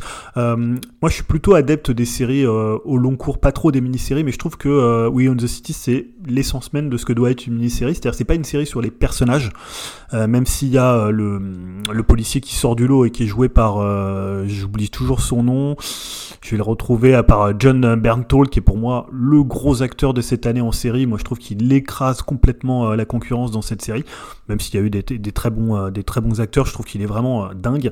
Donc ça, c'est le retour de, David Simon à Baltimore. Hein. C'est évidemment après la, la, mort de Freddy Gray, c'est la, mise en place de la task force. Donc c'est vraiment une série sur les policiers, mais qui est d'une précision, d'une justesse complètement dingue dans un sur quelque chose de complexe en fait. Et c'est une série qui est jamais manichéenne, qui est jamais et qui en même temps qui est implacable. Voilà, moi c'est comparativement, il y a eu Ousekin qui aborde quelque part aussi la violence policière, mais qui est beaucoup plus à la fois romancé, un petit peu, euh, parfois un petit peu plus euh, faible sur euh, notamment toutes les mécaniques de pouvoir et tous les enjeux. Et là, c'est moi pour moi c'est une maestria. C'est pas une série facile pour le coup parce qu'il faut rentrer dedans et t'as pas forcément d'accroche de personnages. Mais voilà, j'ai trouvé qu'en termes de mini-série, c'était pour moi une des meilleures de l'année. Euh, bah ensuite, tu l'as cité, c'est le monde de demain. Moi, je suis totalement d'accord. Moi, je mets, euh, si je mets au défi que quelqu'un regarde ces séries et l'arrête avant que ça soit terminé. Moi, j'avais vraiment envie à chaque fois de revoir un autre épisode, tellement bah, la reconstitution, elle est complètement dingue. Hein, tu euh, t'en as parlé. Et euh, bah, y a, là, pour le coup, il y a des vrais personnages de série. Il y a des, il y a des... Alors moi, je suis, je suis un peu parti pris dans le sens où c'est euh, une période que je connais assez bien et que j'adore. Euh, voilà, le début du hip-hop en France, euh, même si moi j'en écoutais à part des années 91-92, c'est vraiment un truc qui m'a toujours passionné et euh, voilà, je trouve que c'est hyper bien rendu et je suis assez d'accord. Alors le film est un peu différent, le film suprême, il s'a- il s'attarde sur un moment un peu plus court. Là, on va vraiment au début, à la naissance du hip-hop, à la naissance du hip-hop en France, jusqu'au authentique enfin au tout début de authentique de, NTM. Mais voilà, c'est une super série et comme tu dis, voilà, tu vois pas le, enfin toute la, partie reconstitution est tellement dingue que t'es plongé immédiatement dedans et tu te dis pas, même si c'est une période que t'as plus ou moins connue, un peu plus euh, sur la, queue de la queue de la comète pour le coup pour nous, puisqu'on était un petit peu euh, plus, on est un petit peu plus âgé euh, que Joey Star, Cool Chain ou même que Dynasty qui doit bien avoir une bonne soixantaine maintenant. Euh, voilà, c'est une série vraiment que j'ai trouvé excellente. Euh, bah, Dim en parlait, c'est House of the Dragon. Moi, été quand même bluffé par la série parce que bah, Game of Thrones, les dernières saisons, c'était un peu moins, un peu moins ma cam. Et là, je trouve que bah, ça va super vite. Donc ça, c'était quand même le contre-pied de Game of Thrones. Et voilà, je trouve que c'est une série qui est hyper bien réalisée, qui fonctionne euh, dès le début, euh, qui a son lot bah, d'intrigues shakespeariennes. Et moi, voilà, c'est tout ce que j'attendais du retour de, la licence. Et euh, voilà, c'est des grandes séries de cette année. Et pour la première et la deuxième place, j'ai vraiment hésité parce qu'il y a une série, je pensais depuis le début que je l'ai vue, je me dis ça va être ma série de l'année. C'était Severance, série Apple TV dont j'ai parlé ici, qui est une dystopie sur le, monde du travail, qui est une série à la fois extrêmement bien mise en scène, extrêmement intelligente, à la fois sur le côté exploitation. Par l'homme, enfin de l'homme par le travail, et en même temps aussi surtout euh, finalement les groupes presque sur euh, euh, sur ce que les, à la fois l'extrême gauche et en même temps le, capitalisme à tout craint. Et c'est une série hyper intelligente, hyper bien jouée, hyper bien mise en scène avec une, rigueur, une précision. Et finalement, voilà, il y, a une- série que j'ai regardée là pendant un mois et Dim m'en a parlé, c'est Atlanta. Et euh, pour le coup, Atlanta, en fait, c'est une série que euh, bah, j'ai envie que tout le monde regarde cette série. C'est une série voilà, qui aujourd'hui elle me manque. Euh, j'ai terminé le dernier épisode hier et c'est pour ça que je dis que j'hésitais vraiment entre les deux. Mais en même temps, je me suis aperçu, comme disait Dim, que cette année, on a eu deux saisons d'Atlanta, en plus qui sont vraiment très différentes l'une de l'autre.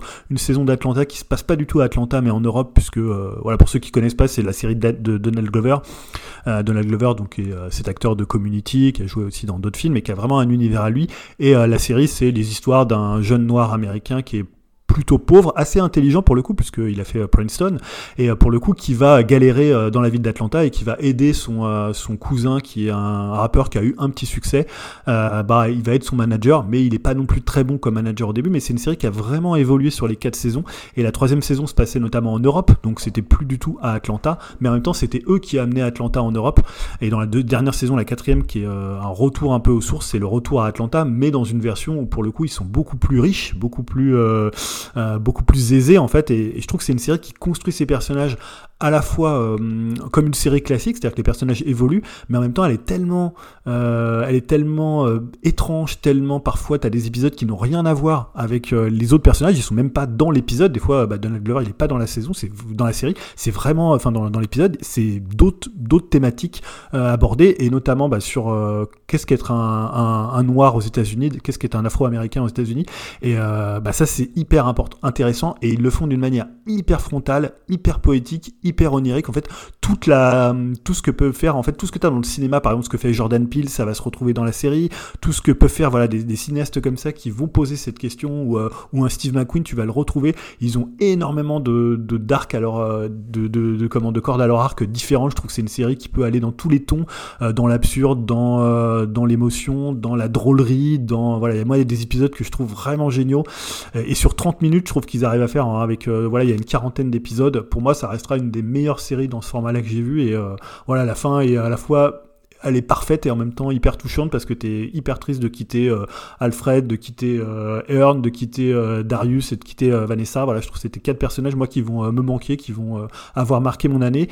Et voilà, j'ai un peu du mal à distinguer toutes les saisons parce que j'ai tout vu à la suite. Mais je me dis quand même en 2022 ils ont sorti deux saisons après quatre ans d'absence et c'est quand même hyper fort. Et voilà, pour moi Donald Glover c'est bah, un peu le, le maître de cette année côté série quoi. Bah, merci. J'incite tout le monde à regarder. Je sais qu'ici on est que deux à l'avoir. Ouais, mais non, mais t'inquiète pas, ça va. c'est prévu, c'est prévu rapidement. Euh, c'est prévu rapidement. C'est clair. Ouais, ouais, non, mais c'est prévu. Merci Julien. Avant de passer euh, rapidement à nos petits flops, si vous en avez, euh, je voulais revenir sur aussi la vie de Greg, bah, qui, est un petit peu comme nous. deux, il a, sorti du lot Stranger Things saison 4. Moi, aussi, hein, j'en ai pas parlé, mais moi aussi, je, l'ai vachement apprécié. Et House of the Dragon, je pense que c'était même en premier.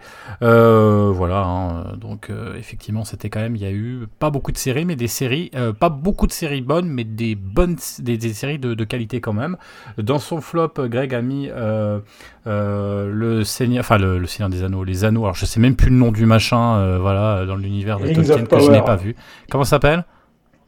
Rings of Power. Bah voilà, Rings of Power.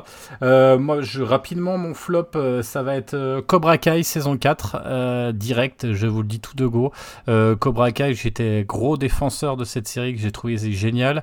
Je commençais déjà à dire à la sourire un peu jaune sur la saison 3, et là, la saison 4, c'était, c'était quand même, c'était quand même, c'était quand même compliqué quand même. Là, c'est, c'est vraiment, faut s'accrocher. Moi, je, je, je, je, regarderai s'il y a une 5, mais c'était quand même un peu, un peu minable là sur le coup. Je suis vachement déçu par rapport à ce qu'il y avait au départ. Ouais, Yao, tu voulais compléter?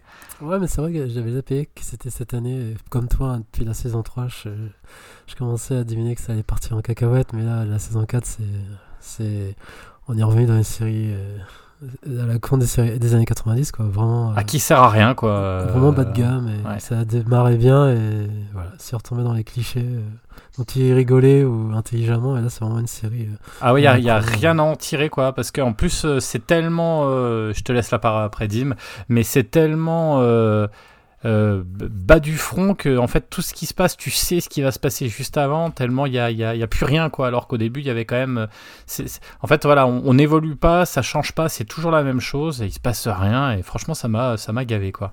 Dim ouais excuse-moi je te laisse la parole. Non bah moi c'est pour dire que je suis pas du tout, d'accord avec vous euh, pour moi la saison 3 c'était celle-ci la saison de où justement euh, ça sentait un peu le réchauffer on voyait un peu les mêmes intrigues euh, les mêmes rivalités, ça tournait un peu en rond. Alors que là, je trouve que justement, euh, les personnages, ils évoluent. Euh, Johnny Lawrence, il est un peu plus mature, il, a des responsabilités à venir qui, qui, qui, qui vont arriver. on va dire qu'il les assume. Il y a des rivalités entre les gamins qui, qui changent. non, j'ai trouvé que c'était pas pareil quand même. après, il, c'est sûr que voilà, c'est pas non plus euh, de la très grande série, mais je trouve, je trouve toujours que c'est super divertissant. Et euh, moi, j'avais justement peur, hein, parce que la saison 3, c'était pour moi, c'était celle-ci, hein, où justement, ça, voilà, ça tournait vraiment en rond, alors que là, non, pas du tout, quoi. Et Dim, le scénario, ils prennent un shaker, ils mettent des petits papiers avec des noms dedans, et il secoue et il tire, il dit bon allez, le gamin, il va être pote avec machin, euh, la rascasse, elle va être pote avec truc, hop, le méchant, ça va être. Non, justement, moi je trouve que c'est je hein trouve que c'est réfléchi au niveau des, euh, on va dire des relations entre les persos. Oh, vachement, ouais. Pardon, excusez-moi. Alors après, je suis peut-être pas objectif, hein. Moi, j'adore. et euh, voilà, même, même la saison 3, que je dis qu'elle m'a déçu, euh, j'ai quand même pris du plaisir à la regarder, quoi. Mais euh, là, non. Par contre, ce qui, ce qui m'énerve, c'est que je sais qu'il va y avoir une, une cinquième saison parce que voilà, il se passe un petit truc à la fin. Alors que là, tous les, les arcs étaient finis, tout, toutes les intrigues étaient bouclées. Ah ouais. Et ça méritait pas plus, quoi. Là, c'était ah stop. Et là, j'ai, là, j'ai peur justement pour la saison 5. Là, oui, là, je suis d'accord avec vous, mais. Ah, puis c'est même plus les seconds couteaux qu'on va chercher là. C'est des. Tu te rappelles dans le dans Karate Kids 4, il y avait un mec au fond qui a dit bonjour à un moment. On va été chercher. Non mais c'est limite ça fait ça. Bref, on va pas passer euh, au, voilà, c'est franchement, si vous voulez, enfin, regardez, hein, voyez. quand même d'une série. Hein. Ouais, non, c'était un peu, c'était un peu catastrophique. Personnage, mais Enfin bref, il faudrait qu'on fasse une capsule. Ouais, on pourrait, ouais, c'est complètement. Ça, ça vaudrait ah, le coup de, spoiler parce qu'on va pas spoiler là parce qu'il y a des gens qui l'ont pas vu et qui voudraient le voir. Et la preuve, hein, c'est que Dim a apprécié. Mais on... C'est un shaker, hein, le truc. Ah, c'est ça. C'est pas possible. Ah, pas dire l'épaisseur, de... enfin, les, les, personnages, ils ont une épaisseur, euh, c'est du PQ. Hein. Ah, c'est horrible. Hein. Bon, on, en, on, on, en reparlera. On en reparlera. Est-ce qu'il y a d'autres flops? Psychologie. Est-ce que vous avez d'autres flops, euh, euh d'autres euh, ou déceptions ou flops d'ailleurs, euh, Julien? Que... Non, bah vas-y, euh, Yao, hein, t'allais parler. Bah en fait, c'est ça fait partie de vos tops. Enfin, je les ai quand même appréciés, mais je les considère quand même comme des flops avec leur recul, surtout pour drôle, vu que moi je suis un fan des stand-up, donc je m'attendais à, à mieux que. Je crois qu'avec leur recul, c'est très cliché sur de nombreux persos, je trouve. Euh, après, j'aurais quand même voulu voir une saison 2 pour le développement de certains personnages, mais euh, je trouverais pas assez euh, travaillé. Certains personnages, notamment, je crois que c'était Bing qui s'appelait. Je trouvais que c'était un cliché sur pattes quand même, même si après l'acteur principal il était cool et, l'actrice aussi, je me souviens plus de son prénom dans la série. Mais je trouve quand même il y avait c'était cousu de fil blanc et que c'était un peu enfin trop romancé par moment. Et House of the Dragon, de toute façon j'en avais déjà parlé. C'était compliqué à regarder et même si j'ai bien aimé enfin, les derniers épisodes, euh, finalement, euh, je trouve. Euh, bref, c'était quand même une déception sur. sur la longueur. Sur, globalement, ouais. Mais même si j'ai quand même hâte de voir la saison 2, vu comment se termine la saison 1, je vais quand même peut-être que. En ayant tout ça en, pris en compte, peut-être que ça démarrera mieux la seconde saison, mais là, la première, ça a été très très pénible. J'ai lutté jusqu'à, je crois que j'avais dit, l'épisode 6 ouais, ou 5. voilà, donc ça a été compliqué. Julien euh, ouais, d'abord, avant de faire mon flop, j'avais une petite série alors, qui, est dans mon classement. Elle est pas non plus hyper haute, mais je l'ai vraiment appréciée. Comme je regarde assez peu d'animation, je voulais la citer. C'est Kotaro en solo. Euh, donc, une série euh, japonaise sur un petit enfant qui doit avoir 4-5 ans et qui est pour diverses raisons est obligé de vivre tout seul dans son appartement. Mais c'est euh, voilà un, enfant qui a une maturité euh, presque surdéveloppée. C'est une série qui est très très drôle, j'ai trouvé. Euh, moi j'ai regardé ça avec ma fille, ça nous a vraiment beaucoup plu. Un peu dans cet esprit de l'humour à la voix de la voix du tablier, c'est-à-dire ce côté presque décalé. Dans la voix du tablier, voilà, c'est un yakuza qui devient homme au foyer. Et là c'est un enfant. Enfin c'est toujours des situations où les personnages n'auraient pas se retrouver dans cette situation-là. Et c'est ça qui crée le décalage et qui crée l'humour. Et c'est une, à la fois une série qui est drôle mais qui est quand même un petit peu triste parce que ça reste quand même un enfant de 5 ans qui vit tout seul et qui a pas ses parents. Euh, donc voilà, c'est toujours le côté japonais où ils arrivent à faire un truc qui peut te complètement tirer l'arme mais en même temps tu, rigoles parce que voilà, il est hyper attachant aussi. Et après dans les déceptions euh, euh, moi j'ai une déception parce que c'était un de mes tops de l'année d'avant, c'est En Thérapie saison 2. Euh, moi j'avais adoré la première saison et là honnêtement euh, c'est pas une mauvaise saison mais déjà tu t'embarques sur 24 ou 25 épisodes donc c'est quand même très très long et ils ont vraiment du mal à... Là on était... Alors la première c'était post-Bataclan, là on est post-Covid ou même dans le Covid et je trouve qu'ils ont beaucoup plus de mal à faire des personnages intéressants. les acteurs sont très très bons, hein, notamment la fille Vincent Lindon hein, qui s'était pris des, des, des, des, des sauts de haine à de, la sortie de son film qu'elle avait, euh, qu'elle avait réalisé pour le coup. Et là, elle est très très bien dedans, mais je trouve que voilà, ça tourne assez vite en rond euh, au niveau des personnages, donc c'est vraiment une déception. Et en plus, quand tu pars sur 25 épisodes, au bout d'un moment, euh, t'en as un petit peu marre. une autre série que j'attendais beaucoup, c'était Damer. Euh, la série de Ryan Murphy, donc sur le, fameux serial killer, hein, parce que pour ceux qui m'écoutent, vous savez que je, suis très grand fan des, des en enfin très grand fan. C'est un sujet, on va dire, qui m'intéresse. Hein. Je suis pas fan, j'ai pas des posters de Michel Fourniret chez moi ou de Louis Louis, tu vois. Je, je sais me tenir à distance quand même, mais, euh, mais pour le coup, euh, il y a une autre série qui s'appelle que j'ai que j'ai plutôt aimé qui s'appelle Blackbird sur Apple TV, qui était même plus intéressante que Dahmer. Je trouve que Dahmer, c'était intéressant dans les premiers épisodes, mais après ils en font vite le tour et euh, tu vois, moi je l'ai même pas terminé finalement parce que à un moment donné j'avais l'impression qu'on en avait fait euh, le tour. Et la dernière série, évidemment, c'est Le Seigneur des Anneaux, les Anneaux de Pouvoir. je trouve pas que ça soit une mauvaise série, mais par rapport aux attentes que moi j'en avais, alors c'est vrai que quand j'avais vu déjà la bande-annonce, j'étais un peu inquiet parce que les acteurs qu'ils avaient choisis, c'était un peu le Seigneur des Anneaux Peter Jackson version Wish. Et bah ça s'est confirmé, hein. il y a les pieds velus dedans, et là c'est quand même euh, c'est l'enfer, hein. c'est l'enfer sur Terre, les pieds velus, hein. toute, le, toute l'arc narratif des pieds velus. Alors heureusement qu'il y a Galadriel qui sauve un peu le show, et les deux, trois derniers épisodes qui sont euh, pas trop mal, mais bon, dans l'ensemble, j'ai déjà oublié toute la série, quoi. Tu vois, autant House of the Dragon, bah voilà, je, suis pressé d'avoir la suite, je me rappelle de grands moments. Là, franchement, euh, on a eu beau me dire, ah, tu vas voir, à partir du 6, ça part ça part, ça commence à décoller, bon non, ça décolle pas trop. voilà, donc c'était une déception par rapport au budget, même si tu vois quand même le budget à l'écran, c'est une série qui reste assez impressionnante visuellement. En termes d'écriture, c'était quand même très moyen, quoi. Voilà pour mes flops et déceptions séries. Ouais, Yao Ouais, j'avais juste. Tu parlais de. Euh, Goku, euh, Shufudo, la voix du tablier, qui, est vraiment excellent. En fait, sa dernière saison, là, ça se de rire, donc euh, je vous la conseille. Et je voulais revenir, c'est une série qui m'avait déçu c'était sur Netflix, c'était Spriggan. et que moi, j'avais adoré l'anime des années 90. c'était quand même un anime assez important à son époque. Donc là, la suite en cel shading sur Netflix, ça m'a un peu gavé. le principe du, du, du lycéen qui a ses qui va faire des, des missions de, enfin de guérilla, ouais, on peut dire, vu que c'est un tueur professionnel, qui fait sa journée, qui retourne en cours comme si de rien ça m'a un peu saoulé au niveau psychologie. J'en ai un peu marre de ce genre d'animé où les personnages, j'ai l'impression, encore une fois, on en revient à, ce que je disais sur Cobra Kai, c'est des personnages euh, qui sont, enfin pas lisses, mais qui sont, qui ont aucune psychologie ou, euh, ou qui n'ont pas de de trauma. Voilà dans ce qu'ils font là c'est ça qui m'a saoulé donc du coup j'ai laissé tomber et pourtant euh, euh, euh, le background enfin ça avait de quoi avait, avait, de quoi faire une bonne série mais bon voilà j'ai trouvé ça un peu juste Yao Otomo il fait partie du projet ou pas du tout? J'ai pas j'ai pas fait j'ai pas vérifié. J'ai pas du j'ai pas vérifié ouais Bonne question. Peut-être est producteur exécutif, mais je sais pas. J'irai voir. Mais ouais, ouais, bah, c'était pour ça aussi que j'avais aimé le premier. enfin, le film. Mais ouais, donc euh, ouais, c'est une déception pour moi. Allez, Julien. Et c'est marrant parce qu'il y a deux séries dont on n'a pas du tout parlé, ou alors j'ai pas entendu parce que j'ai dû m'absenter pour aller chercher un câble pour le coup, mais c'était marrant parce que deux séries qui étaient très attendues, c'était la deuxième saison de Euphoria, euh, qui était en tout ah début euh, d'année. Ah, c'était 2022 Non, c'était 2022. J'avais zappé. Merde, oui, c'est 2022. Et euh, pour le coup, qui était une saison, moi j'ai trouvé un peu décevante, mais était quand même intéressant. Et aussi euh, White Lotus, qui est sorti là il y a pas longtemps, dont la première saison avait beaucoup. Moi j'ai bien aimé la saison 2, mais c'est vrai que c'est deux séries finalement aujourd'hui dont on parle un petit peu moins, euh, qui étaient quand même deux séries qui faisaient suite à deux premières saisons quand même assez marquantes, tu vois, dont on avait beaucoup parlé, surtout Euphoria, mais même, mais même, comment, même White Lotus, on en avait beaucoup parlé pour le coup. Euphoria d'ailleurs c'était la saison 2 ou 3 Je sais même plus. 3 Non, c'était la saison 2. C'est à 2. Hein. Ah ouais, c'était à 2. Bah, moi, je trouve qu'on en a quand même pas mal parlé cette année. Hein. Bah, même ouais, mais regarde là, dans, le top, on en parle. Dans le top, personne n'a cité, tu vois. Putain, mais moi, j'avais zappé là. Vraiment, tu m'as. Moi, j'ai bien aimé en plus la saison 2, mais c'est vrai que bah, c'est peut-être révélateur. Je sais pas, mais j'ai oublié. Pour moi, c'était 2021 en fait. Pourquoi C'était pas 2022. Finalement, il y a plutôt pas mal de séries, hein, du coup. Euh, Dim, est-ce que tu avais un flop euh, Avant de clôturer euh, cette partie série? Moi, généralement, si j'aime pas une série, je, je l'arrête. Mais euh, je dirais. Alors une, série Marvel, hein, euh, Moon Knight, que j'ai trouvé vraiment pas terrible, euh, surjoué, euh, l'histoire un peu cousue de fil blanc, pas super intéressante.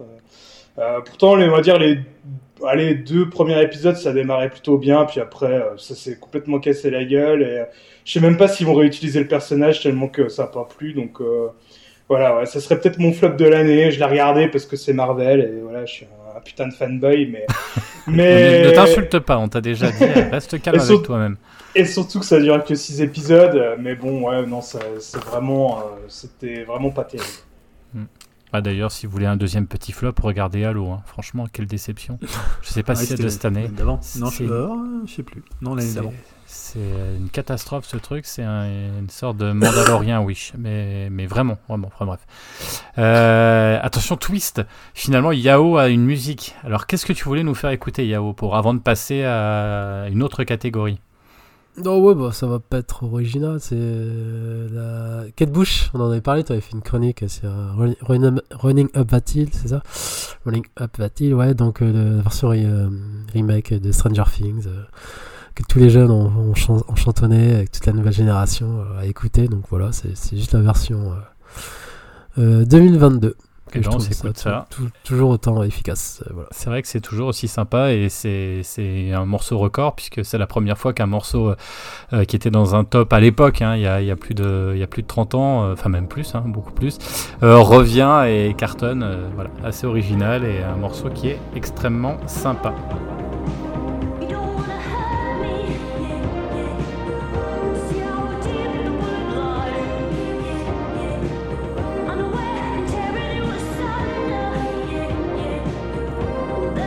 No.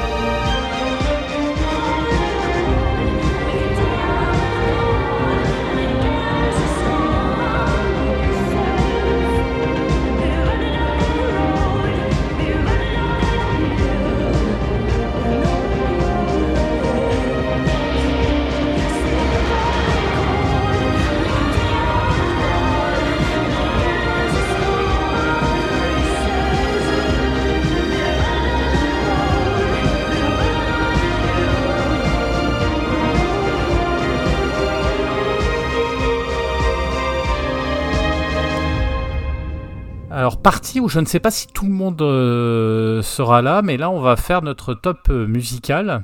Euh, et c'est là où je vois les têtes qui se baissent. ah, ça y est, Yao est parti. alors qui veut commencer sur ces tops musicales? Alors c'est vrai que on, parle beaucoup aussi musique. Il y a eu, moi je trouve qu'il y a eu beaucoup, beaucoup, beaucoup, beaucoup de choses aussi. après, on va essayer de faire le tri dans tout ça. Dim, est-ce que tu veux attaquer? Allez. Euh... ton micro pour la musique, c'est pas ouais, ça marchera mieux. Bah moi, ça va être très rapide parce que j'ai pas écouté grand chose cette année, mais il y a quand même un album que je retiens. Et euh, il me semble que j'en avais parlé et que j'avais euh, passé un morceau euh, en fin d'émission. C'est le groupe, un groupe français qui s'appelle Pogo Car Crash Control avec l'album Fréquence Violente.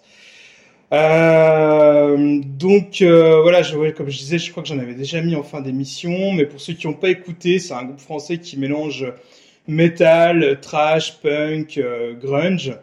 Et Fréquence Violente, c'est leur troisième album. Alors c'est pas forcément le groupe le plus original qui soit, mais je pense pas que ce soit non plus leur ambition. Par contre, niveau efficacité et soin des compos, bah, ils sont quand même bien présents.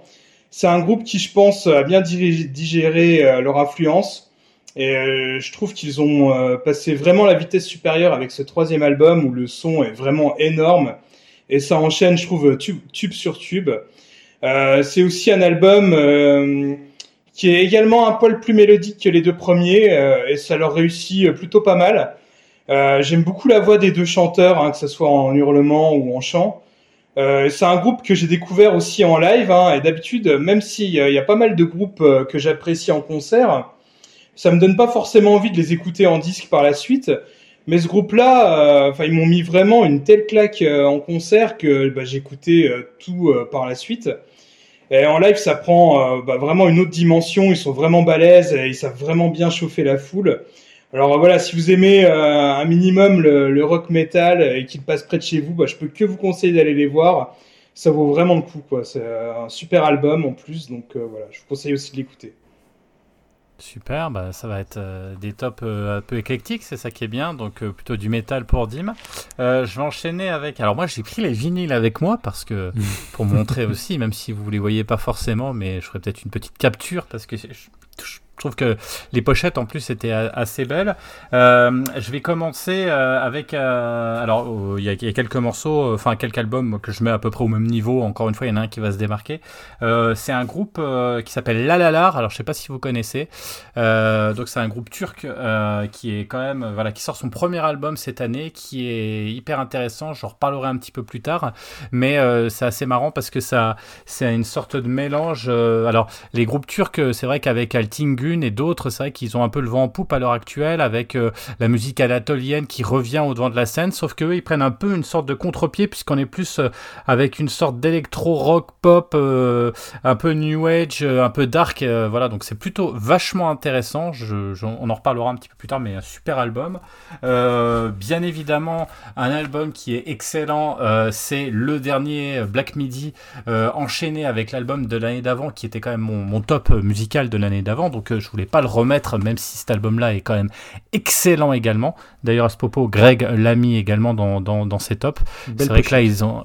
Pardon? Belle pochette. Ouais, ouais, la pochette est top. Enfin, voilà, cet album est vraiment excellent. Euh, on en a déjà parlé ici. Hein, C'était un petit peu le, la claque de l'été, euh, l'espèce de train fantôme, parc d'attractions. euh, Ça roule dessus. Voilà, dégueulasse. Enfin, c'était vraiment top. Euh, il y a l'album de Marlon euh, Williams euh, qui est euh, moi aussi qui m'a qui m'a bien retourné. J'ai trouvé ça vachement intéressant, une sorte de Brian Ferry actuel, crooner avec des, des, mélodies excellentes et, et une, finesse dans les morceaux et dans, dans la musique que je trouve voilà très très très intéressante et très bien produite.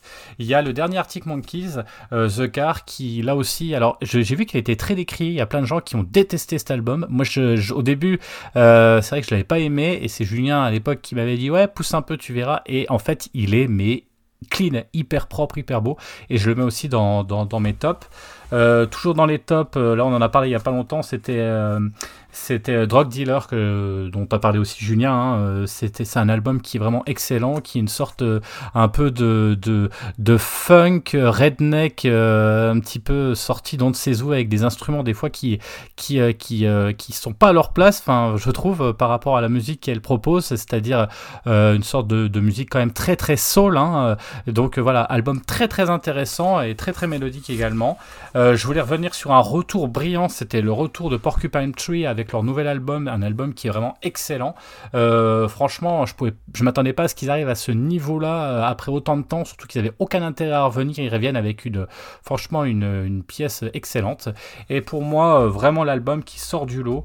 Euh, où là je me suis éclaté et je m'éclate toujours avec, c'est euh, Daniel Rossen, euh, Yo Langzer. donc Daniel Rossen, c'est un des chanteurs et musiciens du groupe Grizzly Bear et j'ai trouvé cet album magnifique. Il arrive à, en fait extraire, enlever complètement, enfin on retrouve l'esprit Grizzly Bear, c'est-à-dire ce côté mélodique, ce côté pop, mais pop, pop je, je sais pas comment dire, il y a un côté presque musique classique à l'intérieur de ça. Et là, il s'est vachement épuré. Il y a des morceaux juste à la guitare ou, enfin voilà, avec des rythmes euh, ternaires, des rythmes complexes, des mélodies pareil très très alambiquées, très très euh, complexes pour un album qui est difficile d'accès par moment, mais qui est d'une telle beauté que je ne peux que vous le conseiller. On n'en a pas parlé cette année, mais franchement, si vous avez l'occasion d'écouter cet album, forcez un petit peu. Euh, c'est très baroque. c'est presque des fois orchestre de chambre. vous l'écoutez au casque, vous mettez ça et vous allez vous prendre une claque monumentale. Et euh, franchement, c'est là où on voit quand même que c'est une des âmes pensantes du groupe, peut-être même le plus important. Et ça m'étonne pas, c'est ce que j'adorais dans le groupe Grizzly Et là, il y a que ce que j'aime. Et franchement, euh, à voir aussi en concert où il est tout seul avec sa guitare et c'est impressionnant. Voilà pour euh, mon top et je te laisse la parole, Julien. Euh, ouais, parce que moi j'ai un top 60. je vais pas, je vais pas en mettre 60, non, non. Et euh, j'ai un top 30, je fais toujours un top 30 chaque année parce que c'est compliqué d'en retenir que 20. Mais je vais juste parler de mes 5 albums, d'autant que bah voilà, c'est évidemment des albums que, dont j'ai beaucoup parlé euh, durant l'année de Upcast. en numéro 5, j'ai mis, mis Black Country New Road. moi j'étais pas un grand grand fan du premier album, donc des anglais un peu fanfares. Et là je trouve que sur celui-là, ils sont allés beaucoup plus à l'essentiel avec des, des grandes chansons. je trouve que c'est vraiment un beau disque. En plus, c'est peut-être leur dernier puisque le, chanteur et la, tête pensante du groupe est parti. Alors le groupe continue, je crois, sous la même appellation. Euh, voilà, je sais pas trop ce que ça va donner, mais là c'était vraiment un, très très bel album qui a été, je pense, enregistré euh, et surtout écrit pendant euh, la pandémie parce que ça se ressent énormément dans les thématiques qui sont abordées dans l'album. En numéro 4, j'ai mis un album dont j'ai pas parlé ici encore parce qu'il est, sorti en novembre. C'est l'album de Nick Weldon qui s'appelle Gift, qui pour le coup m'a mis une petite claque. Hein. C'est un type qui arrive à être à la fois Bob Dylan et, et plein d'autres choses en même temps et c'est euh, notamment il y a deux trois morceaux dedans qui sont parmi mes préférés de l'année et je vous le conseille. C'est quelqu'un qui est pas très très connu en France, mais qui a un petit culte comme ça autour de lui. Il a fait pas mal d'albums. Il y en a deux trois qui sont dispo sur Spotify. Euh, voilà, Nick Weldon, si vous avez l'occasion d'écouter Gift.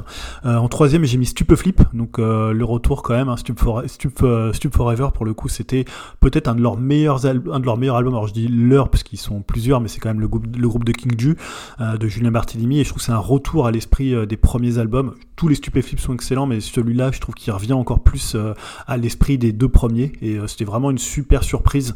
Il euh, n'y a pas forcément dedans un morceau, tu vois, qui me revient, mais c'est plutôt l'ensemble, en fait, quand tu l'écoutes d'une traite, qui marque. Voilà, il n'y a pas forcément un titre que je préfère aux autres, ou que je trouve qui se détache complètement, même s'il y a plein de morceaux que j'aime bien, mais c'est plutôt l'ensemble, la façon dont il construit les albums, dont il pense un concept album jusqu'au bout. En deuxième, j'ai mis Kevin Morby, This is a Photograph. moi, c'est pendant longtemps, ça a été mon album préféré de cette année, un de mes albums préférés de cette année, c'est pour ça qu'il est en numéro 2. je trouve que c'est son meilleur album depuis City Music. Euh, je trouve que c'est son album le plus, à la fois le plus touchant, le plus fin. Il y a une chanson euh, hommage à Jeff Buckley qui est vraiment très très belle, qui s'appelle Cut of Butterfly. Euh, voilà, je trouve que là, il y a tout ce que j'aime chez Kevin Morby, alors que j'avais été un petit peu déçu par les précédents, les précédents disques. Là, je trouve qu'il est au summum. Je trouve que c'est son, je pense c'est son meilleur disque. Et le numéro 1, bah, c'était aussi mon morceau de l'année, c'est Big Sif. L'album s'appelle Dragon New War Mountain I Believe in You. C'est un double album. Alors je sais que ça a fait euh, pas mal euh, racher certains que ce soit un double album parce que euh, ils trouvent qu'il y a trop de morceaux, trop de choses un peu insignifiantes. Moi je trouve pas du tout. Alors c'est vrai qu'il y a parfois une musique un peu autour du feu, voilà, on est un peu à la guitare, chacun fait son petit jam et, et voilà, on est content, on est là, limite on tape sur le premier instrument qu'on trouve. Il y a quelques morceaux comme ça, à côté de ça il y a des morceaux comme Change que j'ai passé, comme Certainty, voilà, plein de morceaux qui sont hyper beaux, qui sont extrêmement épuré. Et moi j'aime bien ce mélange entre un moment voilà ça ça t'arrache une larme comme change et en même temps es un, là tu peux voilà un peu te lâcher un peu te, toi tu disais que c'était un peu Buffalo Grill euh, Jérémy. Ouais il y avait euh, des morceaux un peu plus compliqués pour moi ouais. Voilà donc l'album moi je l'ai aussi acheté euh, pour le coup en vinyle hein. les autres ils sont dans la chambre donc je vais pas les chercher. Mais j'aime beaucoup la pochette qui est dessinée par Adrian Lenker avec des petits animaux autour du feu avec des petites guitares un petit un petit hibou il y a un petit dinosaure très belle pochette. Et euh, voilà, moi, c'est un album que je, vais réécouter pendant des années, que je trouve vraiment, vraiment magnifique. À chaque fois, je me dis, ah ouais, il y avait ce morceau-là et tout, je le trouve vraiment génial. Alors que quand ils avaient fait leur tentative de double album, je crois que c'était en 2019 avec UFOF euh, et avec euh, Silver Hands, je crois qu'ils s'appelait leur deuxième. Moi, j'étais pas du tout fan de UFOF, pour le coup, qui est, qui est, pourtant considéré comme un de leurs meilleurs disques. Et là, je trouve que le double album se justifie complètement. voilà, moi, c'est vraiment un disque que je réécouterai dans 10 ans, 15 ans, et je pense que c'est un disque qui m'accompagnera longtemps et c'est le disque que j'ai, je pense, le plus écouté en continu, tu vois, sur l'année. Peut-être pas en nombre de fois, mais en continu euh, depuis parce qu'il est sorti assez proche, assez au début, peut-être janvier ou février, euh, peut-être février. Et voilà, donc je trouve que c'est un super double album. Et euh, voilà, moi je, souscris pas du tout à ceux qui trouvent ça un peu remplissage ou un peu moins bon sur certains morceaux. J'aime bien ce côté où tu passes d'un, d'un univers à l'autre, d'un presque d'un, d'une sonorité à l'autre, sans que ça soit non plus totalement, totalement aux antipodes les uns des autres les morceaux. Quoi. Merci Julien. As-tu un flop? Non, pas tellement parce que généralement quand j'aime pas du tout un disque, je l'écoute pas et après je m'en rappelle pas. Alors peut-être c'est pas vraiment un flop, mais voilà, je sais que tu vas parler peut-être des choix de Greg. Et honnêtement, alors j'adore Wave Blood, mais honnêtement, à chaque fois, chaque album, je suis jamais convaincu sur la totalité de l'album. Donc celui-là, c'est un peu comme Titanic Rising, que je trouve qui est un très bel album. Il y a plein de trucs que j'adore dedans. Donc tu vois, il est dans mon top quand même. Je crois que je l'ai mis 20ème. Mais honnêtement, euh, des fois, elle m'endort un peu. Elle, mmh. tu vois, j'ai toujours un peu, je trouve ça magnifique, mais c'est un peu un des rares artistes où je reconnais sa qualité et sa voix, et je trouve que c'est une des plus belles voix actuelles avec Lana Del Rey. Euh, mais en même temps, bah, quand je l'écoute, je m'emmerde un peu, tu vois, au bout de quatre morceaux, je suis là, bon, je fais ok. Et des fois, je vais entendre un morceau comme ça par hasard et je vais totalement euh, estomaquer par la beauté du, euh, du truc. Mais c'est toujours un peu entre les deux. Un peu, j'ai le même, celui-là, il me fait un peu le même, le même sentiment que Titanic Rising.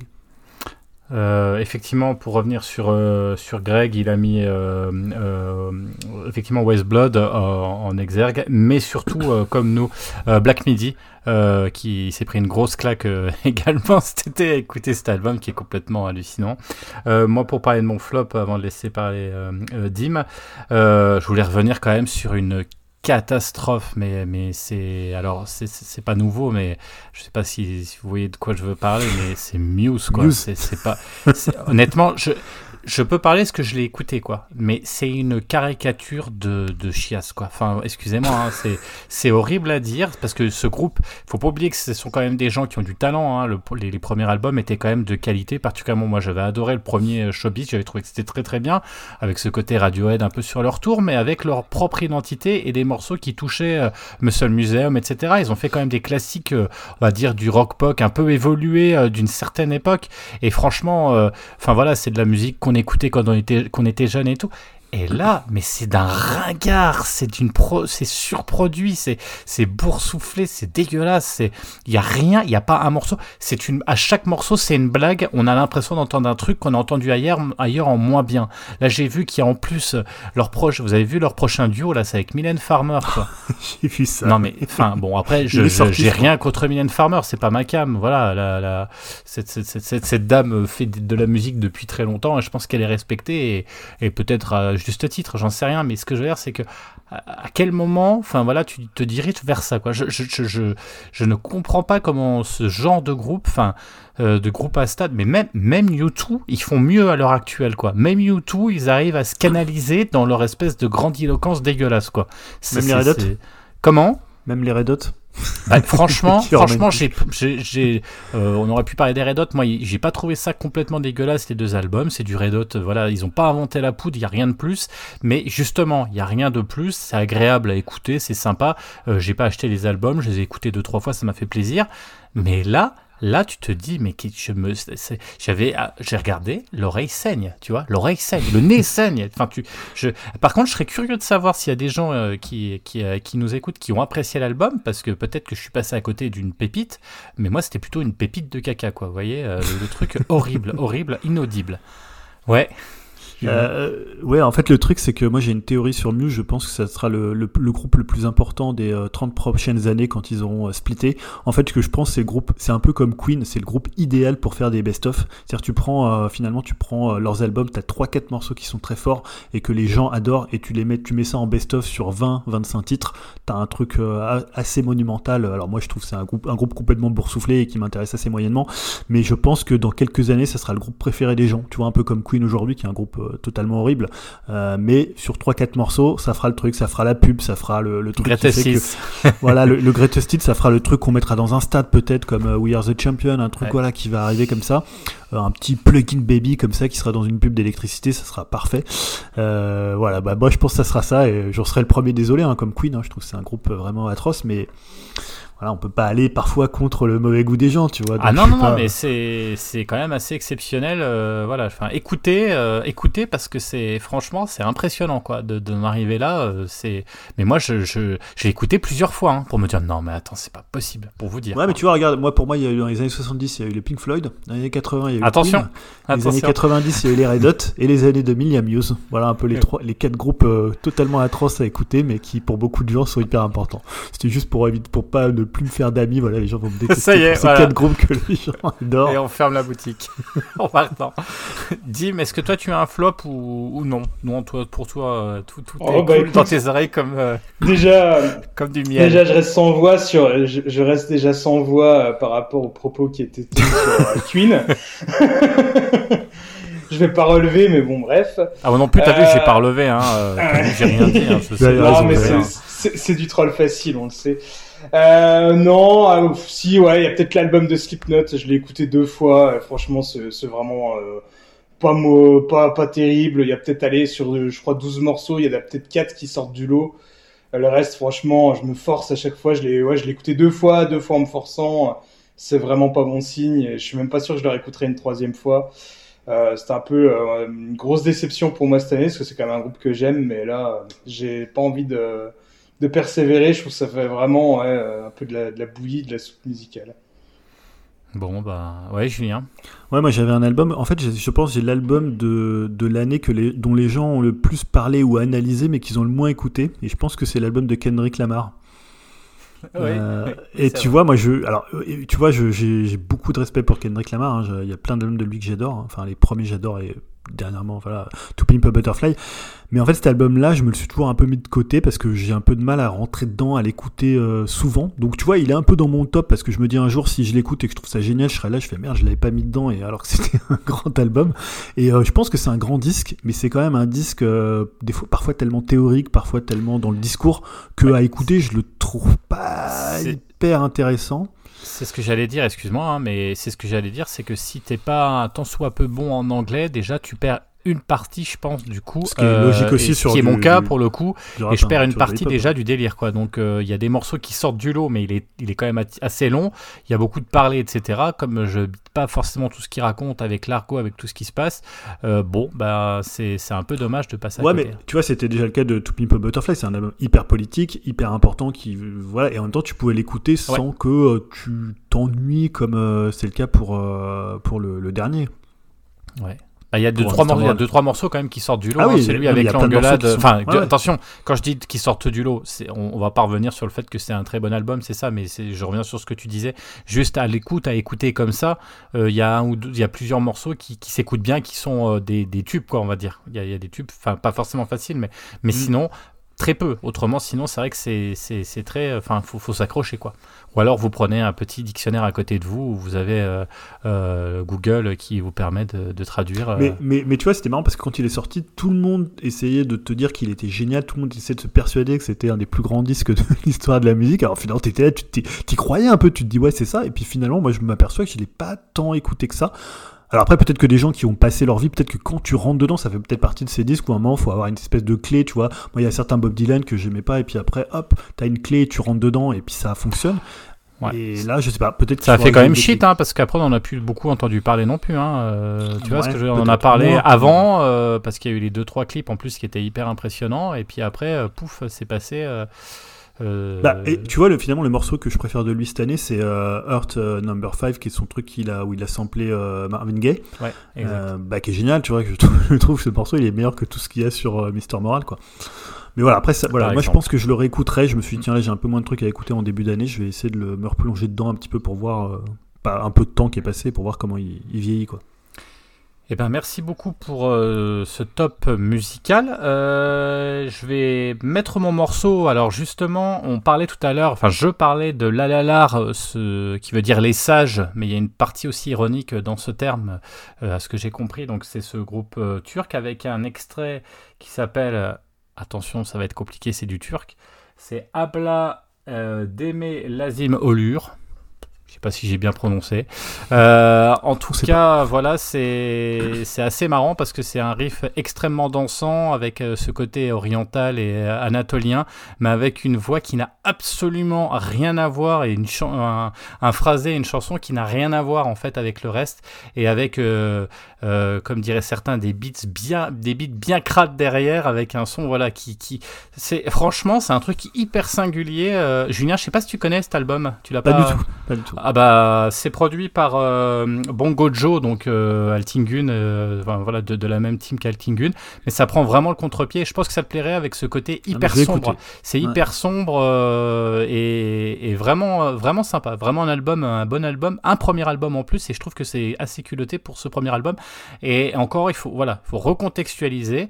groupe turc, groupe, enfin voilà, qui, qui, sort, qui arrive à s'extraire vraiment du côté tradi pour apporter quelque chose euh, voilà, qui, qu'on n'a pas l'habitude d'entendre euh, et qui est, qui est vachement sympa et qui, qui revient presque même plus traditionnel que du Altingun finalement parce que là c'est vraiment ancré euh, voilà jeune turc rebelle rebelle qui qui, qui adore la musique qui adore l'électro qui adore la musique des années 80 et qui essayent de, de voilà d'utiliser tout ce qu'ils connaissent de leur tradition et de ce qu'ils ont vu ailleurs pour faire une musique qui leur appartient et qui est vraiment singulière. Donc cet extrait Habla, je le répète une deuxième fois, d'Aimé Lazim Olur.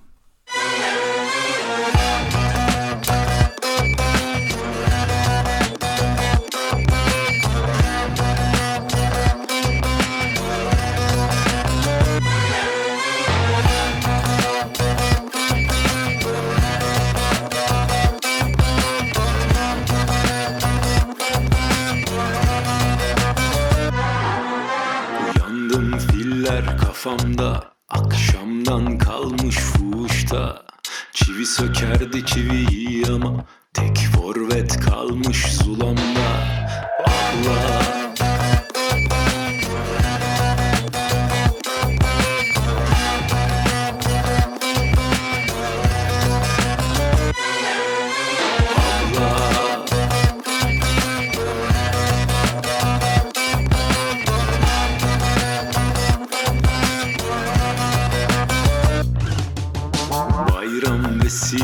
hayrola Aradım yokmuş Adem baba. Bozdum yeminimi mecburen. Yine bindim kestiğim dala. Abla abla abla. Her daim rötarda marka. Atma bari atma. Yine tek ağacım kel sokakta. Abla abla abla. Her daim rötarda marka. Atma bari atma Plajım kel sokakta.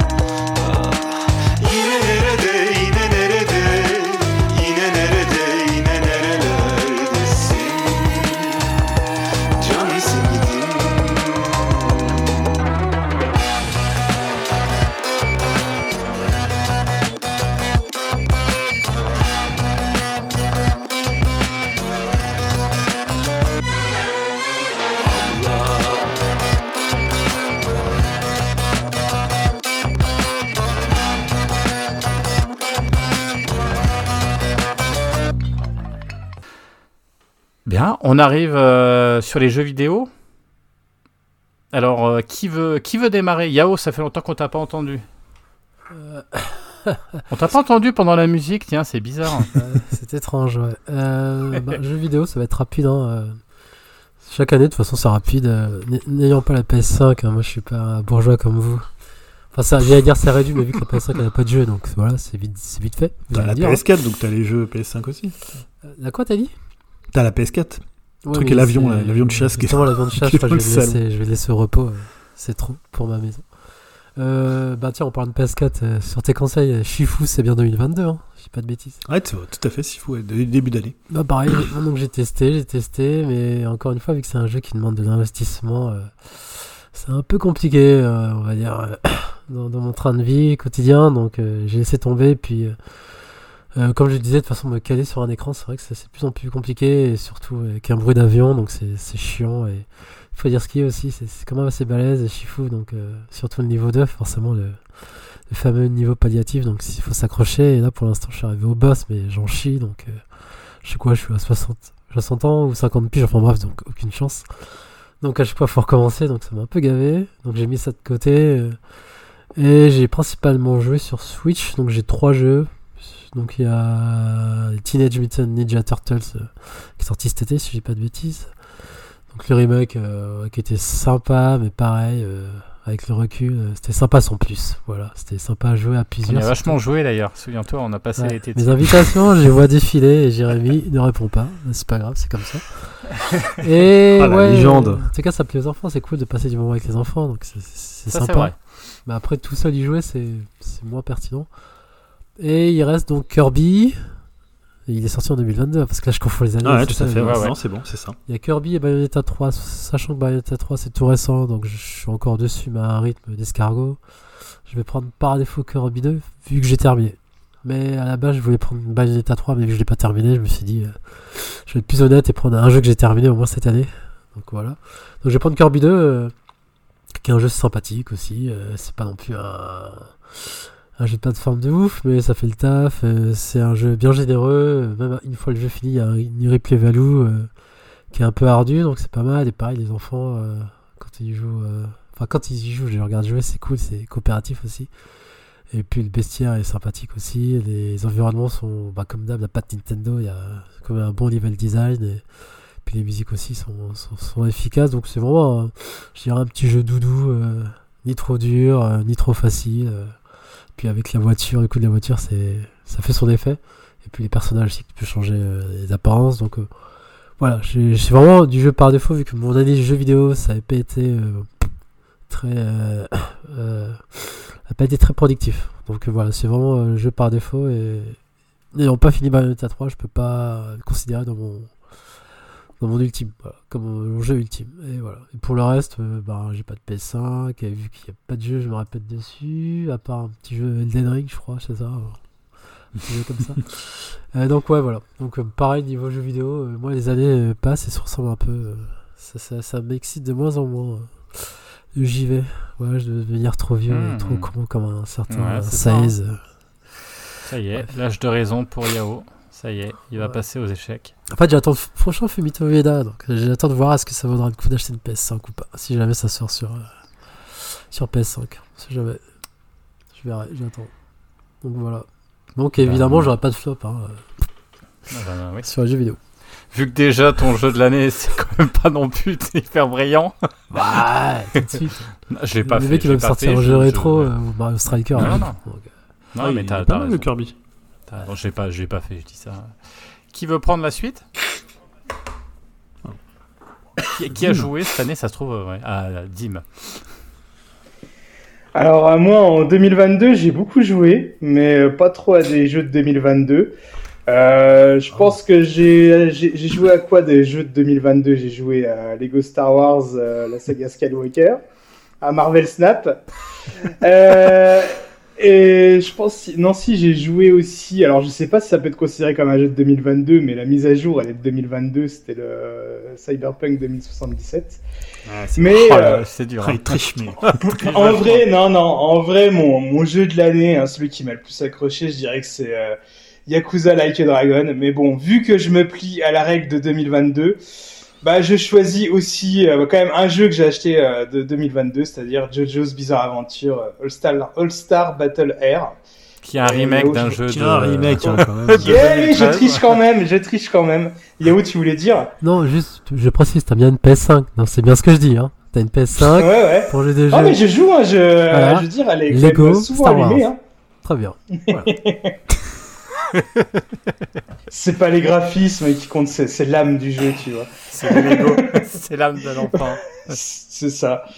Donc euh, ouais, JoJo's Bizarre Adventure. Alors attention, hein, je l'ai quand même pas choisi par euh, défaut, par répit. euh, je trouvais que c'était un excellent jeu. Alors pour ceux qui connaissent pas, hein, c'est un jeu de baston bah, tiré du manga du même nom. Et euh, comment dire Alors euh, c'est un jeu de baston assez classique. Hein, ça se joue un peu comme un Dragon Ball Fighter Z. Euh, jeu que j'avais aussi adoré. C'était peut-être même mon jeu euh, de baston préféré euh, de la génération euh, précédente. Mais euh, celui-ci, euh, bah, il ajoute une petite originalité, hein, c'est d'avoir des stands. Alors le- les stands, c'est le pouvoir des personnages du manga, à savoir un pouvoir de l'esprit qui se matérialise euh, la plupart du temps par un autre personnage, qui a des capacités bien spécifiques. Donc euh, ça veut dire qu'on peut jouer juste en mode personnage ou en mode stand, ce qui ajoute une sacrée valeur ajoutée. Et euh, le jeu est pas forcément technique, il est facile à prendre en main pour quiconque a déjà touché, euh, par exemple, à Street Fighter. hein. En gros, euh, la plupart des coups spéciaux, c'est des quarts de cercle. Mais euh, ce qui fait vraiment la richesse du jeu pour moi, bah, c'est qu'il y a beaucoup de personnages, hein, une cinquantaine, et euh, ils se jouent tous plus ou moins de la même façon. Mais euh, ce qui fait tout, bah, c'est vraiment les fameux stands, et ils sont tous différents pour le coup, ceux-là. Et certains sont vraiment axés baston pur, mais d'autres sont hyper marrants et ajoutent vraiment des trucs qu'on voit rarement dans des jeux de baston, comme par exemple un pouvoir bah, d'arrêter le temps pendant quelques secondes, ordonner à ton adversaire de ne pas pouvoir te frapper. Euh, le transformer en espèce d'homme escargot, pareil, où il peut pas trop te toucher. Et encore euh, plein plein d'autres trucs. Il y a vraiment de quoi faire et ça rend euh, les combats vraiment super intéressants. Et j'ai pas connu le jeu d'origine sur PS3, mais ils ont changé le mode solo pour mettre ce qu'ils appellent maintenant le All Star Battle Air pour le solo. Et bah, c'est vraiment cool où l'on revit bah, tous les, les, combats les plus les plus emblématiques de la série et aussi certains inventés avec des conditions précises euh, comme utiliser telle ou telle prise euh, avec euh, ou sans son stand ou par exemple ne pas perdre de round pendant le, match. Et c'est assez conséquent pour un mode solo de, jeu de baston. On retrouve aussi bah, les modes habituels, hein, comme le versus, le mode arcade ou le mode en ligne. D'ailleurs, en parlant du mode en ligne, bah, c'est un peu le défaut du jeu parce qu'il est un peu à la ramasse pour nous trouver des combats. Alors, euh, je ne sais pas si c'est dû au fait euh, qu'il y ait peu de joueurs en ligne ou si le réseau est vraiment euh, pas super bien, mais en tout cas, c'est super difficile de, trouver des adversaires. Mais sinon, à part ça, bah, le jeu il est vraiment excellent. C'est une véritable déclaration d'amour à la licence, avec mais des clins d'œil mais par milliers, des interactions spécialement prévues quand certains persos se rencontrent. Euh, il y a aussi des croquis et plein d'autres bonus à débloquer. Enfin, il y a vraiment, vraiment énormément de choses à faire dans ce jeu. Alors, je suis vraiment euh, souvent déçu des, jeux tirés de manga, mais celui-là, je le trouve vraiment euh, très, très bon. Et je pense que je vais encore y jouer pas mal, quoi. je pense qu'il y a encore beaucoup de choses à découvrir, tellement qu'il y a d'interactivité. Donc, c'est vraiment un super jeu. Ok, bah, moi j'avais sur PS3 et c'est vrai que j'avais trouvé ça sympa. Un peu simple, plutôt simpliste, moins, moins technique qu'un. c'est vraiment un hybride entre jeu 2D et jeu 3D. Hein, donc, euh, voilà. Bah, ce que je disais, hein, c'est pas vraiment le jeu le plus technique, mais justement, quand t'es pas trop habitué à la baston, c'est facile à prendre en main. Tu t'amuses vite, euh, t'as plein de pouvoirs différents, donc euh, voilà, non, c'est c'est euh, c'est de la baston casual mais euh, plutôt euh, enfin ça, ça, se fout pas de la gueule du monde non plus parce mm. que t'as quand même énormément de choses à faire. Avec un disponible sur Switch c'est marrant hein. comment tu dis? Il est disponible sur Switch hein, pour info donc juste avoir du PS5 non mais on en reparlera en 2023 tu verras quand on fera notre top 2023 on en reparlera après. On va voir parce que Julien, toi, du coup, peut-être que tu vas rehausser la barre des, des, de, chez Sony et de, la PS5. Peut-être. Pas, pas, tant que ça. Pas tant que ça, en fait. Euh, non, moi, j'ai joué à une trentaine de jeux sortis en 2022, je pense. Euh, donc, je fais un top 20, mais pour le coup, euh, voilà, je vais pas donner non plus. non, j'ai pas encore fait Red Dead 2, mais tu sais que j'ai très envie de le faire, donc je pense que je vais le faire. Parce que chaque fois, il me charrie parce que j'ai jamais fini Red Dead 2 j'ai passé une quinzaine d'heures dessus, il faut que je le, je le relance sur PS5 d'ailleurs. Il a caressé des couilles de cheval, là, ce qui paraît, c'est ça Ouais, ah, ils avaient modélisé les couilles de cheval d'une façon, euh, d'une précision euh, chirurgicale, j'ai envie de dire. Euh, non, en fait, d'ailleurs, sur l'année jeux vidéo, moi je trouve que c'est plutôt une année solide, mais je pense par rapport à ce qu'on en attendait après tous les reports qu'il y avait eu euh, suite aux années Covid, je pense que ça aurait pu être une meilleure année que ça. Je, pense que c'est surtout le fait que Zelda, le nouveau Zelda, soit pas sorti et que Starfield, le gros jeu pour la Xbox Series X, soit pas non plus arrivé cette année. Donc je pense qu'il y a eu quelques reports sur 2023, quelques jeux qui ont glissé sur 2023 qui font que c'est une moins bonne année. Et alors, moi, je vais vous donner mon top 5 qui est garanti sans Elden Ring et God of War Ragnarok. Hein, c'est quand même pas une mince affaire quand tu veux faire un top euh, en 2000, euh, en 2022, parce que je pense que c'est les deux jeux qui ont le plus trusté euh, les, places. Et moi, c'est deux jeux qui m'ont un petit peu déçu. Je parlerai des déceptions après et j'y reviendrai. En numéro 5, j'ai mis Splatoon 3. Hein, c'est un jeu auquel on a beaucoup, beaucoup joué. Moi, je dois être à 170 heures. J'y joue beaucoup avec les enfants. c'est le premier Splatoon où je m'investis autant, donc c'est pas un jeu qui est révolutionnaire mais je trouve que c'est un jeu qui est, euh, bah, la formule la plus aboutie de, de Splatoon. Moi, j'avais un petit peu joué au 1 et au 2, donc à l'époque sur Wii U et sur Switch, euh, et je trouve que c'est un jeu enfin qui est extrêmement bien pensé pour jouer à plusieurs qui tourne quand même plutôt de manière fluide. Hein. Alors il y a fluide, d'ailleurs il y a quelques petits euh, problèmes euh, parfois de online, hein. t'es déco euh, quelques fois et c'est un peu agaçant, mais dans l'ensemble c'est un jeu qui a beaucoup de contenu, beaucoup d'options, contrairement à ce que peut faire Nintendo parfois dans le online. Là pour le coup c'est un jeu qui est vraiment axé sur ça et c'est quand même un jeu qui est hyper fun. Moi c'est un jeu dont je me lasse pas de, jouer et quand tu joues en plus avec des gens, que ce soit mes enfants ou on a pas mal joué avec Greg et avec toi Jérémy sur le pour le coup. Et franchement on s'est vraiment on s'est vraiment éclaté. Je parlerai d'un autre jeu qui est un peu entre la déceptions et de coups de cœur après, voilà, auquel on a beaucoup joué. en numéro 4, j'ai mis Roller Drome. Roller Drome, j'en ai parlé ici, c'est le jeu des créateurs de Holy Holy, qui est un jeu entre Jet Set Radio et, et Vanquish qui est un jeu moi je trouve assez dingue à la fois artistiquement et dans son gameplay et moi qui m'a vraiment bluffé euh, qui est un jeu pas très dense en contenu mais euh, qui est hyper satisfaisant à jouer voilà c'était vraiment un kiff euh, un kiff un peu grande période de Platinum Games. Euh, j'ai trouvé, il y a un feeling un peu comme ça. En numéro 3, j'ai mis Sifu, moi, qui est un jeu qui a fait totalement mon début d'année. Je suis totalement client de Sifu. Client de Sifu. J'ai l'impression que c'est un jeu qui a été fait pour moi. Voilà, c'est-à-dire cette idée d'avoir un jeu qui soit à la fois difficile, technique, qui soit finalement un hommage au beat'em up avec les, les beat'em up à 5 niveaux, mais en même temps qui, euh, qui change un peu la formule, qui retwiste un peu la formule avec ce, système d'âge et ce système un peu roguelike. Euh, voilà, ça j'ai trouvé vraiment pour le coup, pour le coup excellent. En en, deuxième position, j'ai mis euh, pour le coup Bayonetta 3. Euh, pendant longtemps, je me suis dit, ouais, ça va être le, jeu de l'année. Mais, euh, mais pour le coup, voilà, en fait, j'ai pas complètement passé autant de temps que j'aurais voulu encore sur, sur Bayonetta 3. Donc peut-être que ce sera encore mon jeu qui sera là en, en, janvier. mais en même temps, voilà, que tu en as pas mal parlé pour le coup, tu en as pas mal parlé, Jérémy il y a toujours des enfants qui viennent dans la pièce. c'est un peu les trucs, c'est toujours difficile de se contrôler. Et en plus, voilà, les enfants, ils ont toujours ça, c'est qu'ils regardent ce qui se passe. Et donc, c'est un peu perturbant pour parler d'un jeu. Voilà, je parlais de Bayonetta 3, mais tu en avais très bien parlé il y a aussi tout à l'heure, et tu en avais parlé Jérémy, puisque on avait fait un, conseil dessus. Euh, c'est un jeu que j'adore, qui a complètement euh, voilà, retourné un peu la table du numéro 1 et du numéro 2 en, en faisant quelque chose de différent en termes de gameplay, qui est pas un jeu parfait, mais qui est un jeu qui a tellement de générosité, tellement de, de bah, à la fois de qualité et en même temps, voilà, qui dégueule de, un peu, il y a un peu trop de gras, un peu comme il y avait dans le 1, et dans le 2 il n'y avait pas assez de gras, donc voilà, c'est quand même un jeu qui m'a marqué. Mais mon numéro 1, c'est un jeu que j'ai fait en décembre hein, et qui m'a accompagné toute la fin d'année, qui est sorti un petit peu avant, c'est Immortality, euh, donc le dernier jeu de Sam Barlow. Euh, Sam Barlow, c'est quelqu'un qu'on connaît pour Her Story et pour euh, Telling Lies, et donc c'est un jeu euh, alors, ce qu'on appelle la full motion vidéo, mais finalement, c'est euh, est-ce qu'aujourd'hui c'est encore de la full motion vidéo? Oui, je pense, puisque c'est donc la full motion vidéo, comme chacun sait, c'est cette façon de faire euh, finalement de faire tourner, de faire tourner par des vrais acteurs des situations. Alors, le, plus connu, c'était Night Trap à l'époque qu'on avait sur sur Mega CD, et ça raconte quoi Immortality? Ça raconte l'histoire d'une actrice hein, qui s'appelle Marie, euh, Marissa Marcel, euh, donc d'ailleurs qui est doublée euh, qui est doublée par Manon Gage. Je voulais la citer parce que pour moi c'est une aberration qu'elle ait pas eu le, meilleur doublage dans un jeu vidéo plutôt que l'acteur de God of War.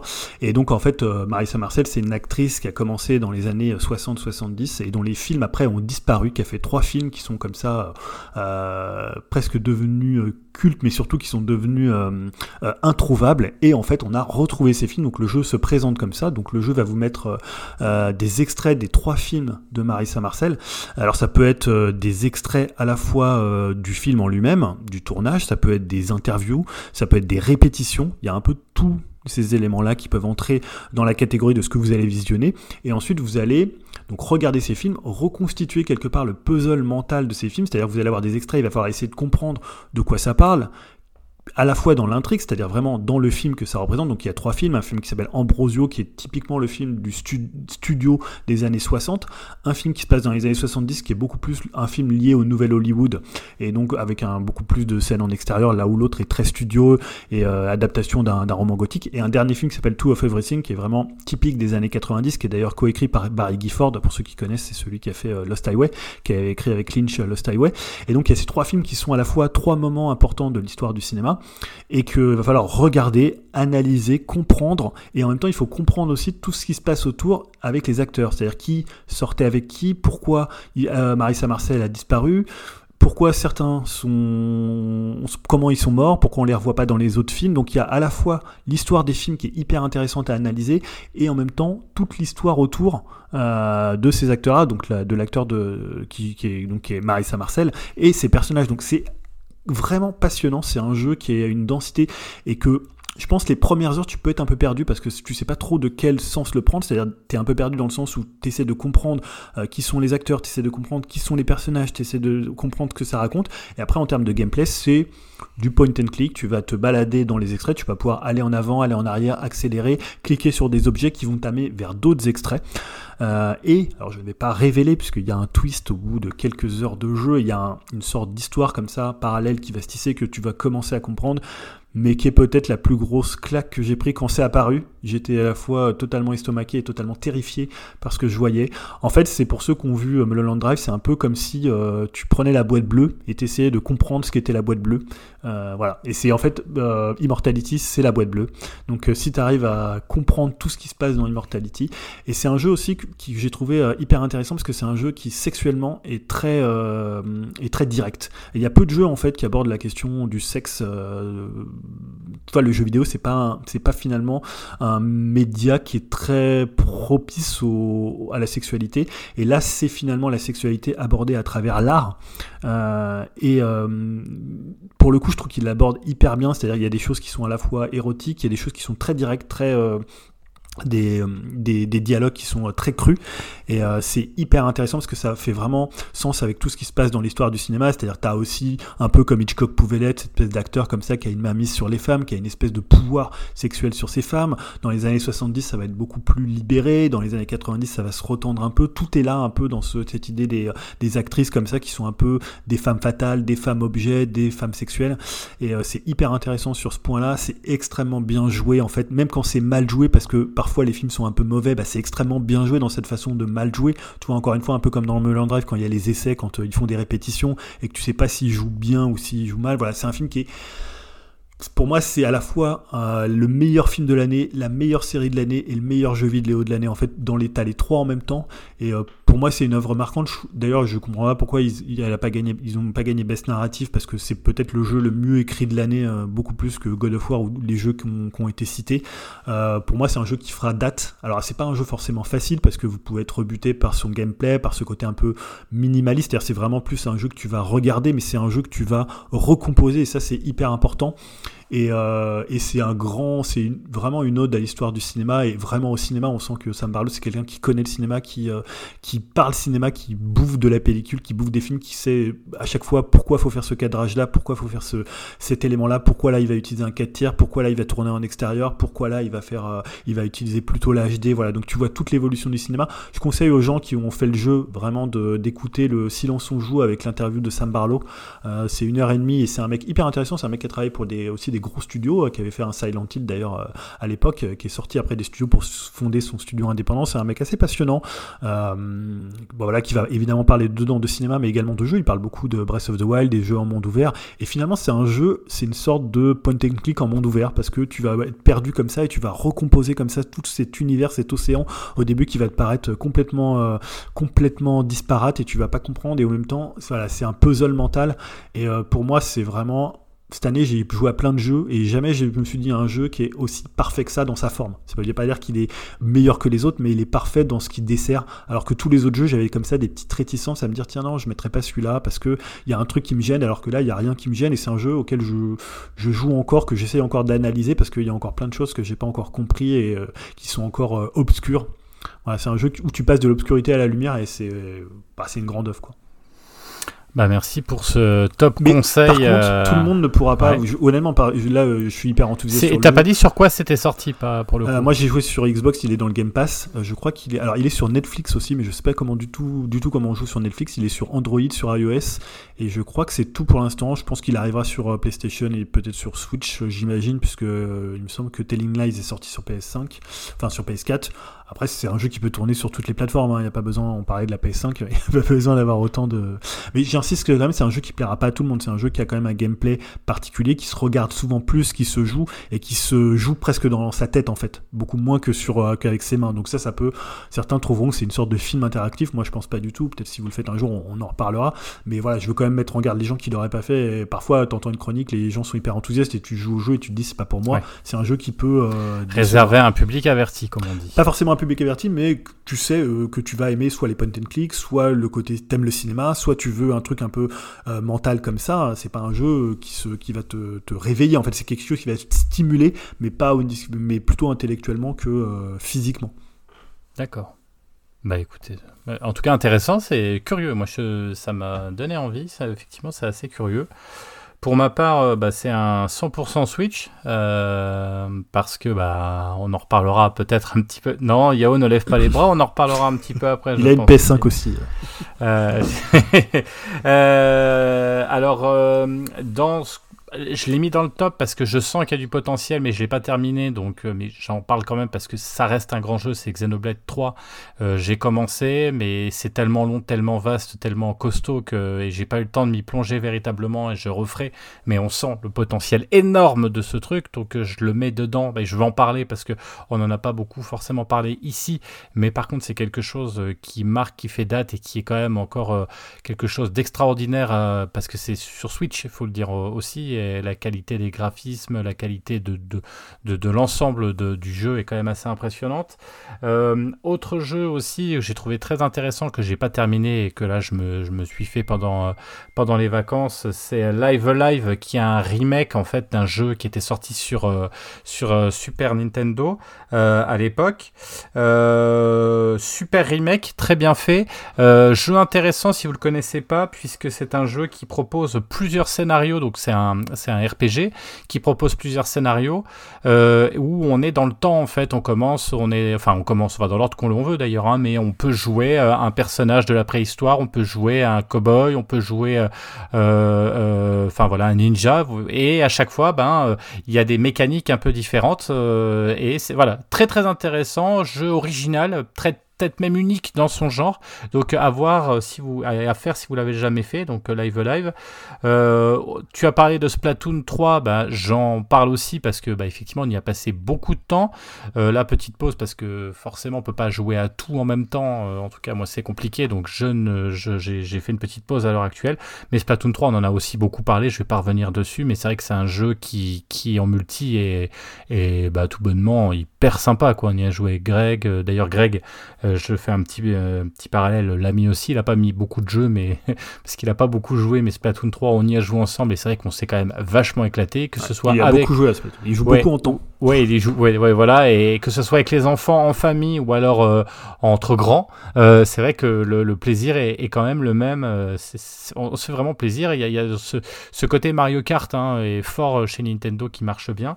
Bayonetta 3 également. moi, je l'ai terminé aussi. Je me suis éclaté. On en a déjà parlé. Je vais pas revenir dessus, mais euh, il pourrait, il serait deuxième s'il devait euh, arriver euh, sur, sur un podium. Et le premier, c'est Triangle Stratégie, qui, je sais pas, Yao, après tu me diras ce qui se passe. en tout cas, Triangle Stratégie, qui j'ai joué en début d'année, qui m'a mis une énorme claque. toi, tu parlais de scénario, bah là aussi, c'est une histoire de, de, de, scénario, c'est une sorte de Game of Thrones, mais, mais, mais, mais littéralement, hein, du Game of Thrones en jeu vidéo, où effectivement les choix sont hyper importants, où il va falloir euh, réussir à convaincre les autres, parce que si tu n'arrives pas à les convaincre, et eh ben, tu peux avoir une suite de ton jeu qui va être rigoureusement différente, et du coup, tu as, fait des choix qui font que c'est rédhibitoire, et du coup, il faut recommencer le jeu du début si tu vas avoir une autre fin. Euh, il y a même des choix des fois qui sont très très durs, hein, j'en ai déjà parlé ici, mais euh, voilà, est-ce que tu dois attaquer un château, qu'est-ce que tu fais? Est-ce que tu vas inonder le château et tu es susceptible de tuer une grande partie de la population? Est-ce que tu vas y aller en mode plutôt euh, par, euh, enfin voilà, par un passage secret, mais tu risques, ça risque d'être plus compliqué. Euh, et selon les choix que tu fais, ben forcément, ça va avoir des répercussions sur tout le scénario. Et du coup, il y a plein de fins différentes. C'est, c'est très très bien écrit. Alors, Julien, c'est un peu la même chose que toi, c'est-à-dire que c'est très écrit, donc il y a aussi beaucoup de parties qu'il va falloir lire. Hein. On est dans, dans, du RPG Tactis, vous voyez, à, la, à la Final Fantasy Tactis. Donc forcément, c'est un jeu spécifique, particulier, jeu de niche. Euh, mais je trouve qu'on en a pas beaucoup parlé non plus euh, cette année. On n'en parle pas beaucoup. Je sais pas s'il a, je crois, je pense qu'il a absolument rien gagné ce jeu. Enfin, je dis ça, j'en sais rien, mais en tout cas dans, dans les dans les dans les Game Awards, ou je ne sais pas. Voilà. Après, c'est dommage parce que c'est un jeu euh, qui qui qui demande à être connu et j'espère qu'il y aura une suite. Je me suis régalé en début d'année avec ça et c'est pour ça que je voulais le, le, mettre en valeur. voilà. C'est c'est un c'est vraiment l'année de la Switch.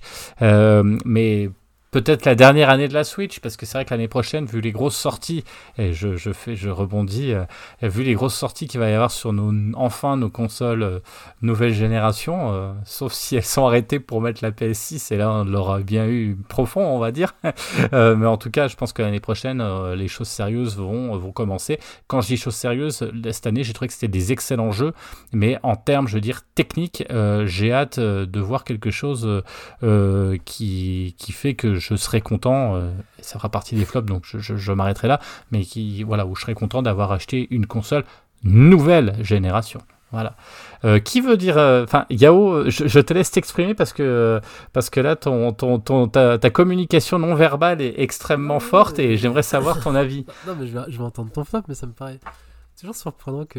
Enfin, je sais pas, toi, t'avais l'air euh, pressé d'acheter une PS5, mais au final, je me rends compte que t'as joué que sur la Switch pour 2022. Donc, quel, quel intérêt d'avoir une console C'est pour pas y jouer? quel empressement Pourquoi tu te dis pas, je vais attendre l'année prochaine pour la prendre en fait?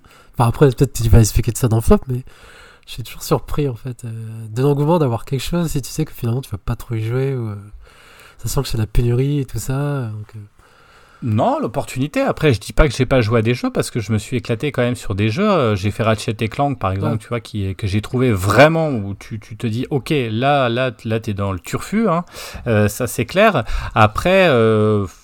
Enfin voilà, je trouve que effectivement à l'heure actuelle, il n'y a pas énormément de jeux qui m'ont mis une claque, ou alors les jeux comme euh, Cyberpunk, etc. Je peux y jouer malheureusement qu'en gros 30 à 35 minutes avant d'aller vomir dans les toilettes à cause du 60 FPS ou autre chose, je ne sais pas, mais en tout cas dès que ça va trop vite, ça me ça me rend malade. 30, hein. Ils jouent en 30. Hein. Ouais, mais même en 30, hein, j'ai essayé. Enfin, tu vois, je galère un peu sur les. En fait, c'est les, les, les, first person shooters. Je sais pas, je, je, galère un peu. Faut que je je sais pas, faut faut que j'aille. Euh, je sais pas, faire du, faire du yoga peut-être avant, avant d'attaquer ce genre de jeu. Non, mais alors, pour mon flop rapidement, c'est juste effectivement, je trouve que cette année, euh, ben, effectivement, j'ai eu la PS5, je suis très content de l'avoir eu, mais euh, les jeux que j'ai pris, par exemple, euh, euh, Returnal, qui est, je pense, un très bon jeu, on en a déjà parlé, euh, même plus, c'est un très bon jeu, il n'y a pas de souci à ce niveau-là, sauf que c'est un jeu qui est exigeant, qui ne te permet pas de pouvoir y jouer quelques minutes ou quelques heures comme ça et t'éclater parce qu'il faut vraiment se plonger dedans, il faut avoir les mécaniques, il faut, faut vraiment vouloir, il faut vraiment, c'est un jeu où il faut s'y, plonger corps et âme dedans et malheureusement je n'ai pas forcément le temps euh, ni la, la, la, technique euh, en tout cas comme j'ai pas forcément la technique donc euh, et le temps donc du coup c'est un peu compliqué donc j'ai essayé de m'y mettre j'ai pas trouvé ça désagréable j'ai juste je me dis que là malheureusement je n'ai pas le temps de, de vraiment m'y consacrer donc c'est dommage après effectivement les autres jeux bah c'est encore des jeux cross-gen quoi donc du coup là Last of Us 2 que, sur lequel je m'éclate j'aurais pu m'éclater aussi sur la PS4 et ça, ça me pose un petit peu problème. Tous les jeux. Euh, Last of Us 2, c'est un jeu PS4 pour le coup. Bah ouais, mais ce que je veux dire, c'est que pour l'instant, là, tu vois, je suis en train de chercher des jeux qui pourraient m'éclater sur, euh, à jouer sur, euh, sur sur, PlayStation. Et là, je te dis, le seul truc que j'ai trouvé qui me donne envie, là, c'est euh, c'est euh, euh, c'est Last of Us 2, parce qu'effectivement, il y a Elden Ring. Elden Ring, c'est quand même, il faut s'investir. Moi, les, j'ai pas envie de me faire. Là, je me suis enchaîné tous les Dark Souls, etc. J'ai pas envie de m'enchaîner encore un truc où ça va être compliqué, où tu sues des doigts et du front et du machin, et, et parce que j'aime bien, mais c'est pas mon délire actuel. C'est pour ça que quand je te disais Ratchet Clank, je me suis éclaté là-dessus. Euh, j'ai pas envie d'un monde ouvert en fait. Enfin et donc du coup, ben je me retrouve extrêmement limité sur ce que je peux avoir, euh, à contrario d'une Switch qui te propose un éventail de jeux beaucoup plus important que euh, des jeux soit extrêmement compliqués sur la PS5 avec leur univers, etc. Je, je, suis d'accord, ou alors qui sont du monde ouvert qui là me donnent pas envie. Donc du coup, ben tu comprends que c'est quand même assez limité à l'heure actuelle pour moi. Donc j'attends l'année prochaine et je je, je dis pas, c'est pas la faute à la, console, c'est juste à l'heure actuelle. Je n'ai pas encore trouvé chaussure à mon pied sur cette console. Je m'amuse parfois, mais je suis beaucoup plus sur la Switch que sur la PS5. Après, euh, voilà, hein, je, ouais, Julien. Après, pour, moi, c'est plus un confort en fait. C'est-à-dire que quand tu peux jouer à God of War en, en 90 FPS plutôt que d'y jouer en 30, bah voilà, tu peux le faire que sur PS5, donc c'est un confort de jeu. Après, euh, moi, ça me fait ça me fait rire quand j'entends Yao, qui était quand même le premier à critiquer la technique de Bayonetta 3, euh, qui est un jeu Switch. Et effectivement, si Bayonetta 3 il sortait sur PS5, il aurait pas cette tronche-là. Donc la technologie, elle a parfois du bon.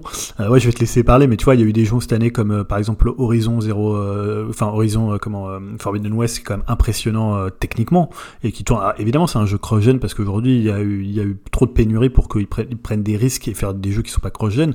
Mais euh, honnêtement, moi, pouvoir jouer constamment en 60 FPS ou pouvoir jouer même au-delà de 60 FPS avec une qualité graphique où voilà où t'as as peu de, de, défauts, c'est quand même hyper appréciable. Tu vois, quel que soit le jeu en fait.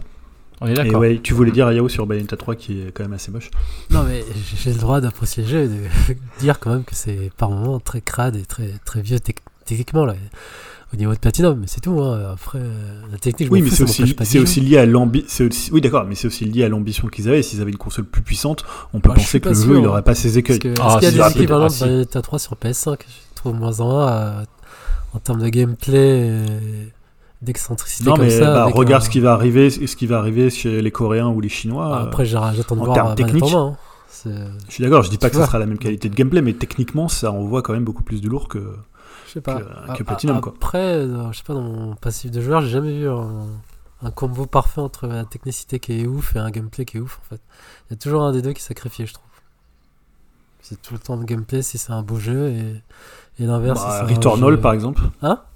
Returnal, par exemple, qui est plutôt un jeu techniquement qui fait des trucs que tu vois pas sur, euh, ailleurs que sur PS5 et qui, en termes de gameplay, est un des jeux moi, les plus intéressants de ces dernières années. Après, je pensais surtout dans le beat'em up, mais après, ouais, c'est sûr, dans, notre genre, mais surtout dans le beat'em up, des beat'em up euh, ultra chialés avec un DMC5, gameplay. DMC5 euh, Nickel.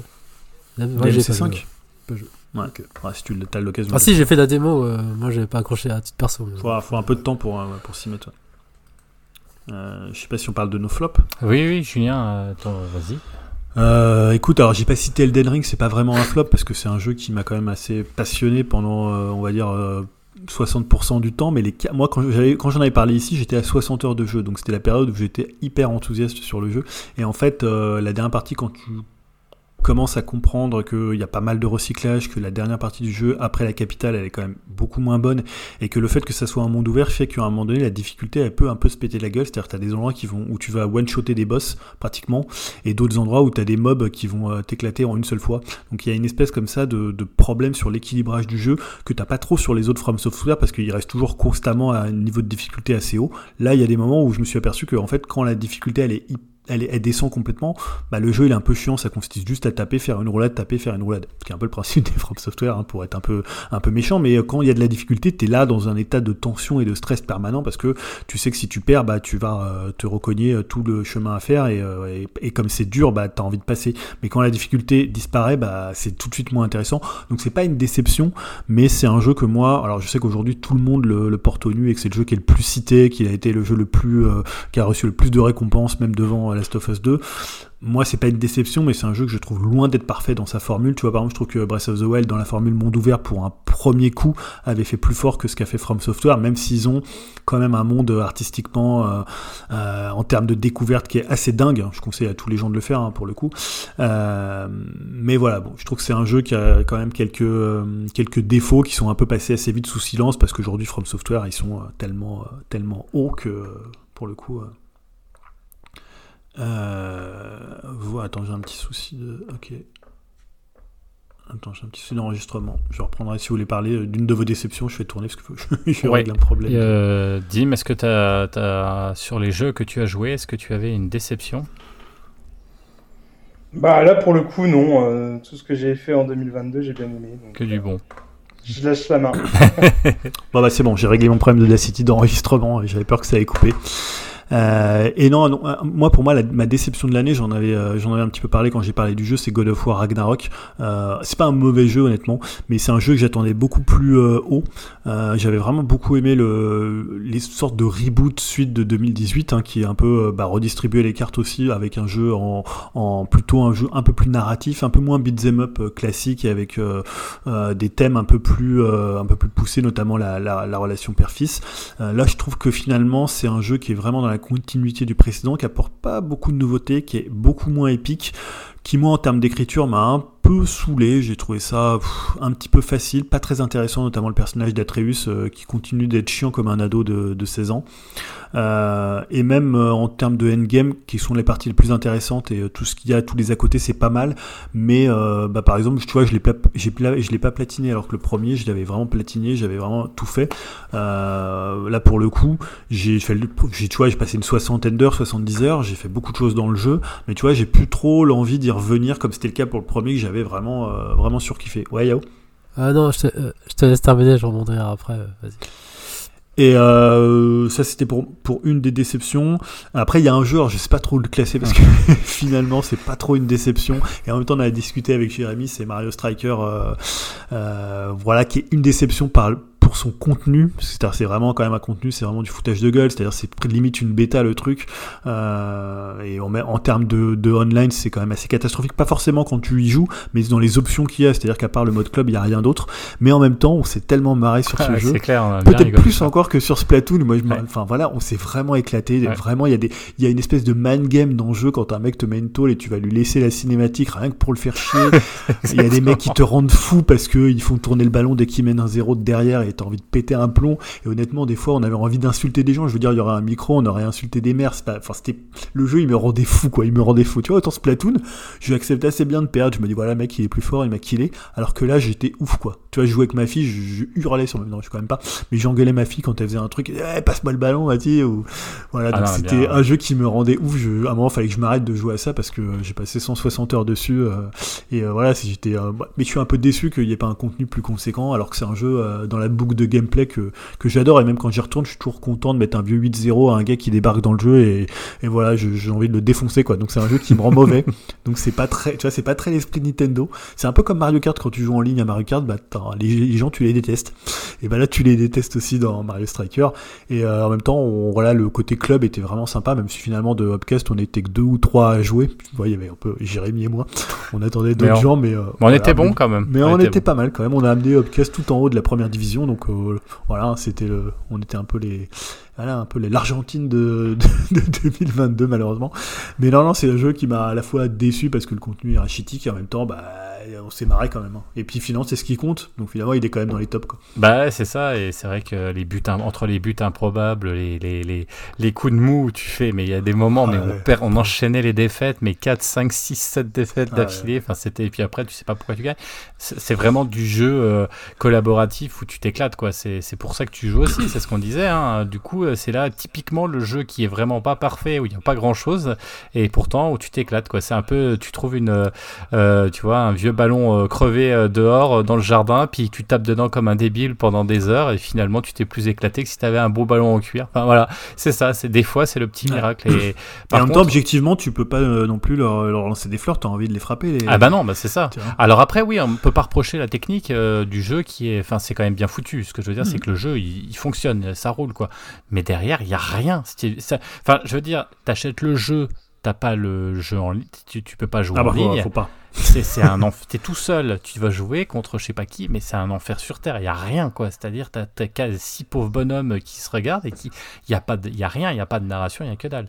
c'est un baby foot vide, vous voyez. t'as l'impression que les, les, pires choix euh, online, les pires choix, ils les ont fait dans le jeu. C'est-à-dire ah, qu'à un moment, faire que des trucs pour jouer en club avec que des gens qui doivent t'accompagner, enlever le 4v4, enfin ne pas mettre le 4v4 et ah faire par exemple.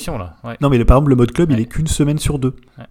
tu vois, les deux semaines, tu fais rien. Es tu vas même pas au jeu parce que tu vas pas aller jouer contre les mecs si c'est pas pour gagner des points. surtout que tu les éclates parce qu'ils font pas partie du truc. Ah oui, non, non, bah, c'était un.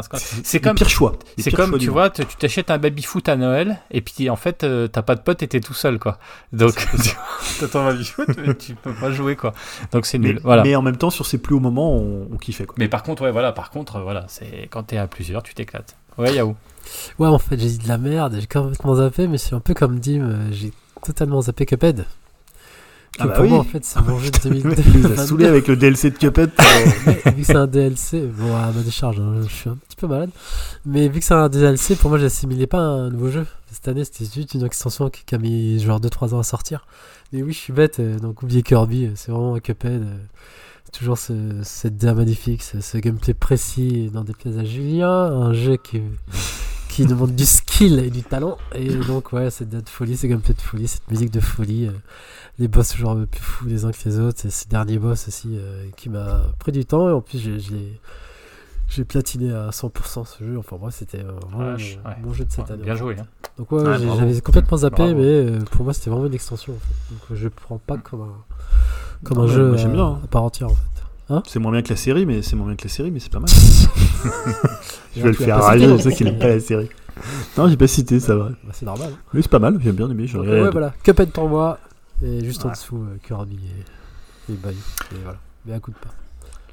Bon, les amis, on a fait le tour. Euh, d'autres remarques, d'autres, euh, d'autres. Euh, je pense que c'est pas mal déjà. Hein. on a fait un bon petit top. Alors oui, on aurait pu parler de BD, on aurait pu parler de livres, on aurait pu parler de, d'anime, même si on en a un petit peu parlé quand même de, d'animation. Mais bon, on peut pas non plus faire des podcasts de, de, 18 heures. Hein. donc, je sais pas si quelqu'un a une œuvre un peu comme ça hors. ouais, s'il y a, y a une œuvre dont vous vouliez parler. Allez-y, hein. c'est le moment. Non, bah voilà, on reste cantonné à ce qu'on fait dans Upcast. ah, juste peut-être euh, une chose, euh, la sortie, euh, t'en avais parlé, Dim, cet été, j'ai passé Urban, je sais pas le nom là, de, de la série Fable. Ah oui, les, la Pardon? oui, oui, oui, la collection souple. Ouais, voilà, et, hmm. bah franchement, j'ai commencé, j'ai vu le premier, là, je, je, vais attaquer le deuxième de Fable, et c'est vraiment un univers excellent. Je connaissais pas, je suis hyper content d'avoir découvert ça. Alors c'est pas de cette année, euh, c'est pas sorti cette année, mais la réédition est de cette année et je vous conseille vraiment si vous ne l'avez jamais lu. Euh, c'est une sorte de Once Upon a Time, euh, la, série là, mais en pour le coup beaucoup plus réussi. C'est-à-dire qu'on est dans l'univers des contes, sauf que comme les contes sont sont à New York, etc., dans un univers contemporain, mais en même temps ils ont leur univers à eux. Il y a tous les contes. Enfin, c'est vraiment un truc qui est très très intéressant, très sympa, euh, qui, bouge pas mal parce que les histoires, c'est pas toujours les mêmes, euh, les mêmes, euh, les mêmes dessinateurs. Le scénario bouge beaucoup, ça change beaucoup entre le début et la fin. Il y a une sorte d'enquête policière. Après, ça passe dans du délire, même des fois presque gore et bourrin. franchement, j'ai été surpris. Dim, tu connaissais toi? Non, non, non, je connais juste de nom, mais ouais, ça m'intéresse quand même aussi. Hein. Ah, franchement, euh, à un prix quand même qui est, qui est défiant toute concurrence, des, des, livres qui sont abordables dans le sens où c'est pas trop gros, pas trop petit, c'est agréable à lire, la qualité est bonne.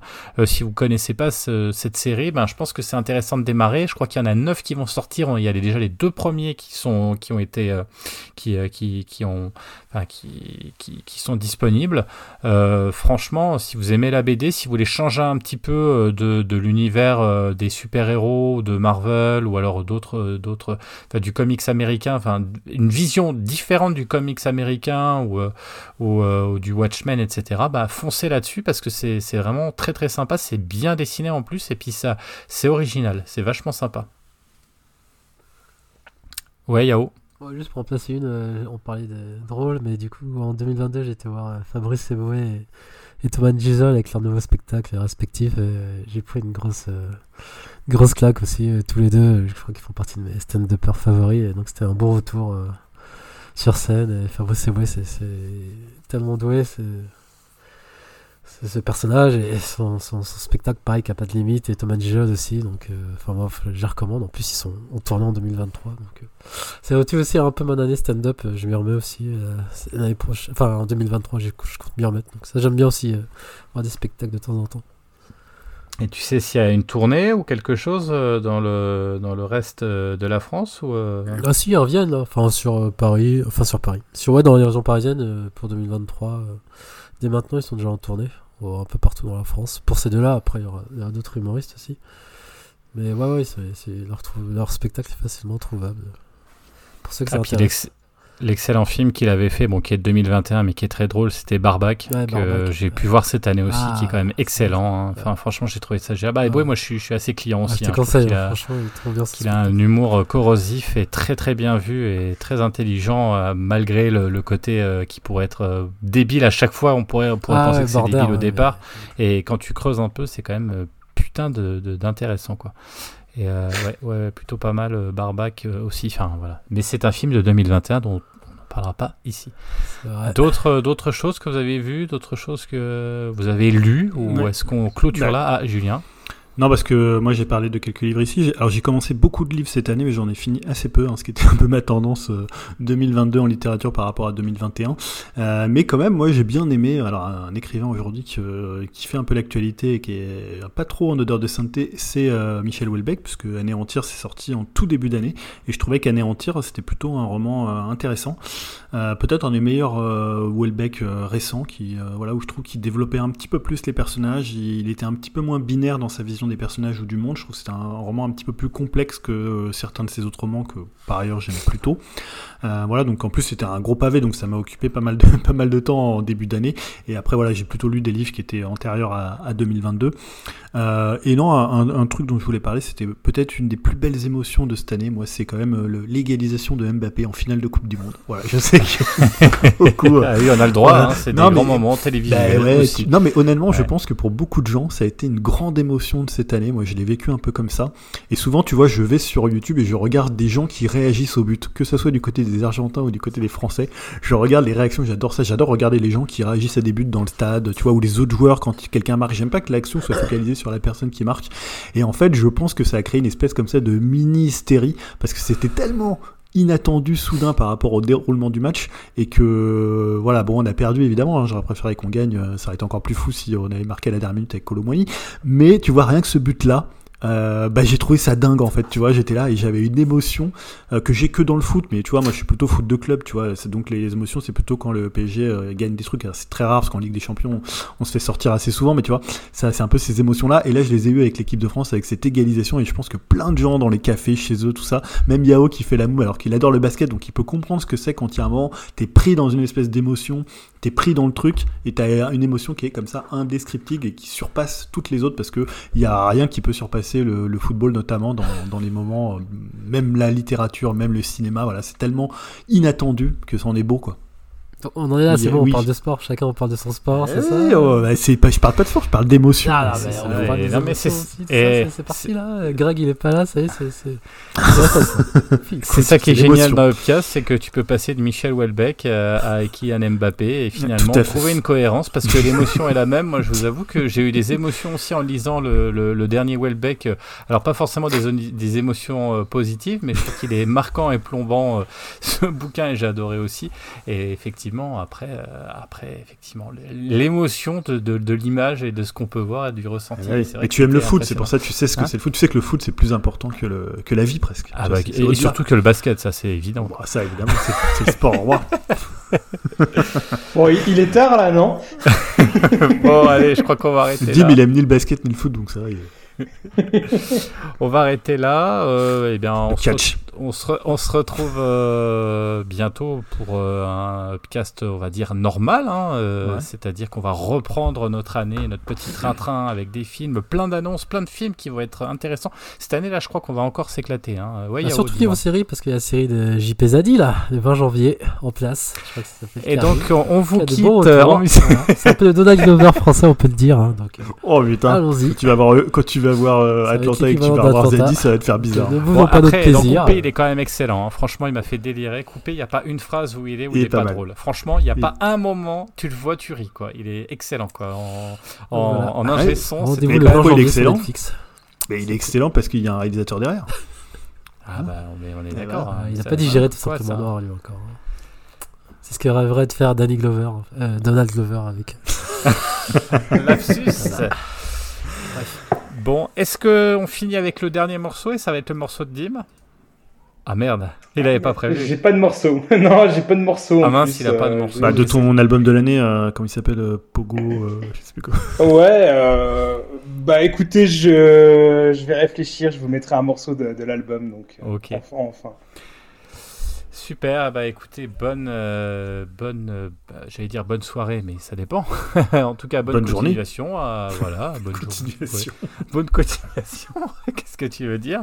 Euh, Et surtout, bah, on se retrouve dans 15 jours avec le premier film, ou pas d'ailleurs, mais je pense quand même un film. ouais, j'ai choisi pour vous. Il a déjà choisi, on sait déjà ce qu'on va voir. j'ai des arguments. Avec grand plaisir. Et puis, ben, euh, n'hésitez pas à partager vos avis, vos autres, enfin, vos, vos, vos, tops, vos flops, euh, si vous êtes d'accord avec nous, si vous n'êtes pas d'accord, euh, bien évidemment, avec plaisir, on vous répondra. et puis, bah, écoutez, on vous dit à dans une quinzaine de jours. Salut à tous. Salut. Salut.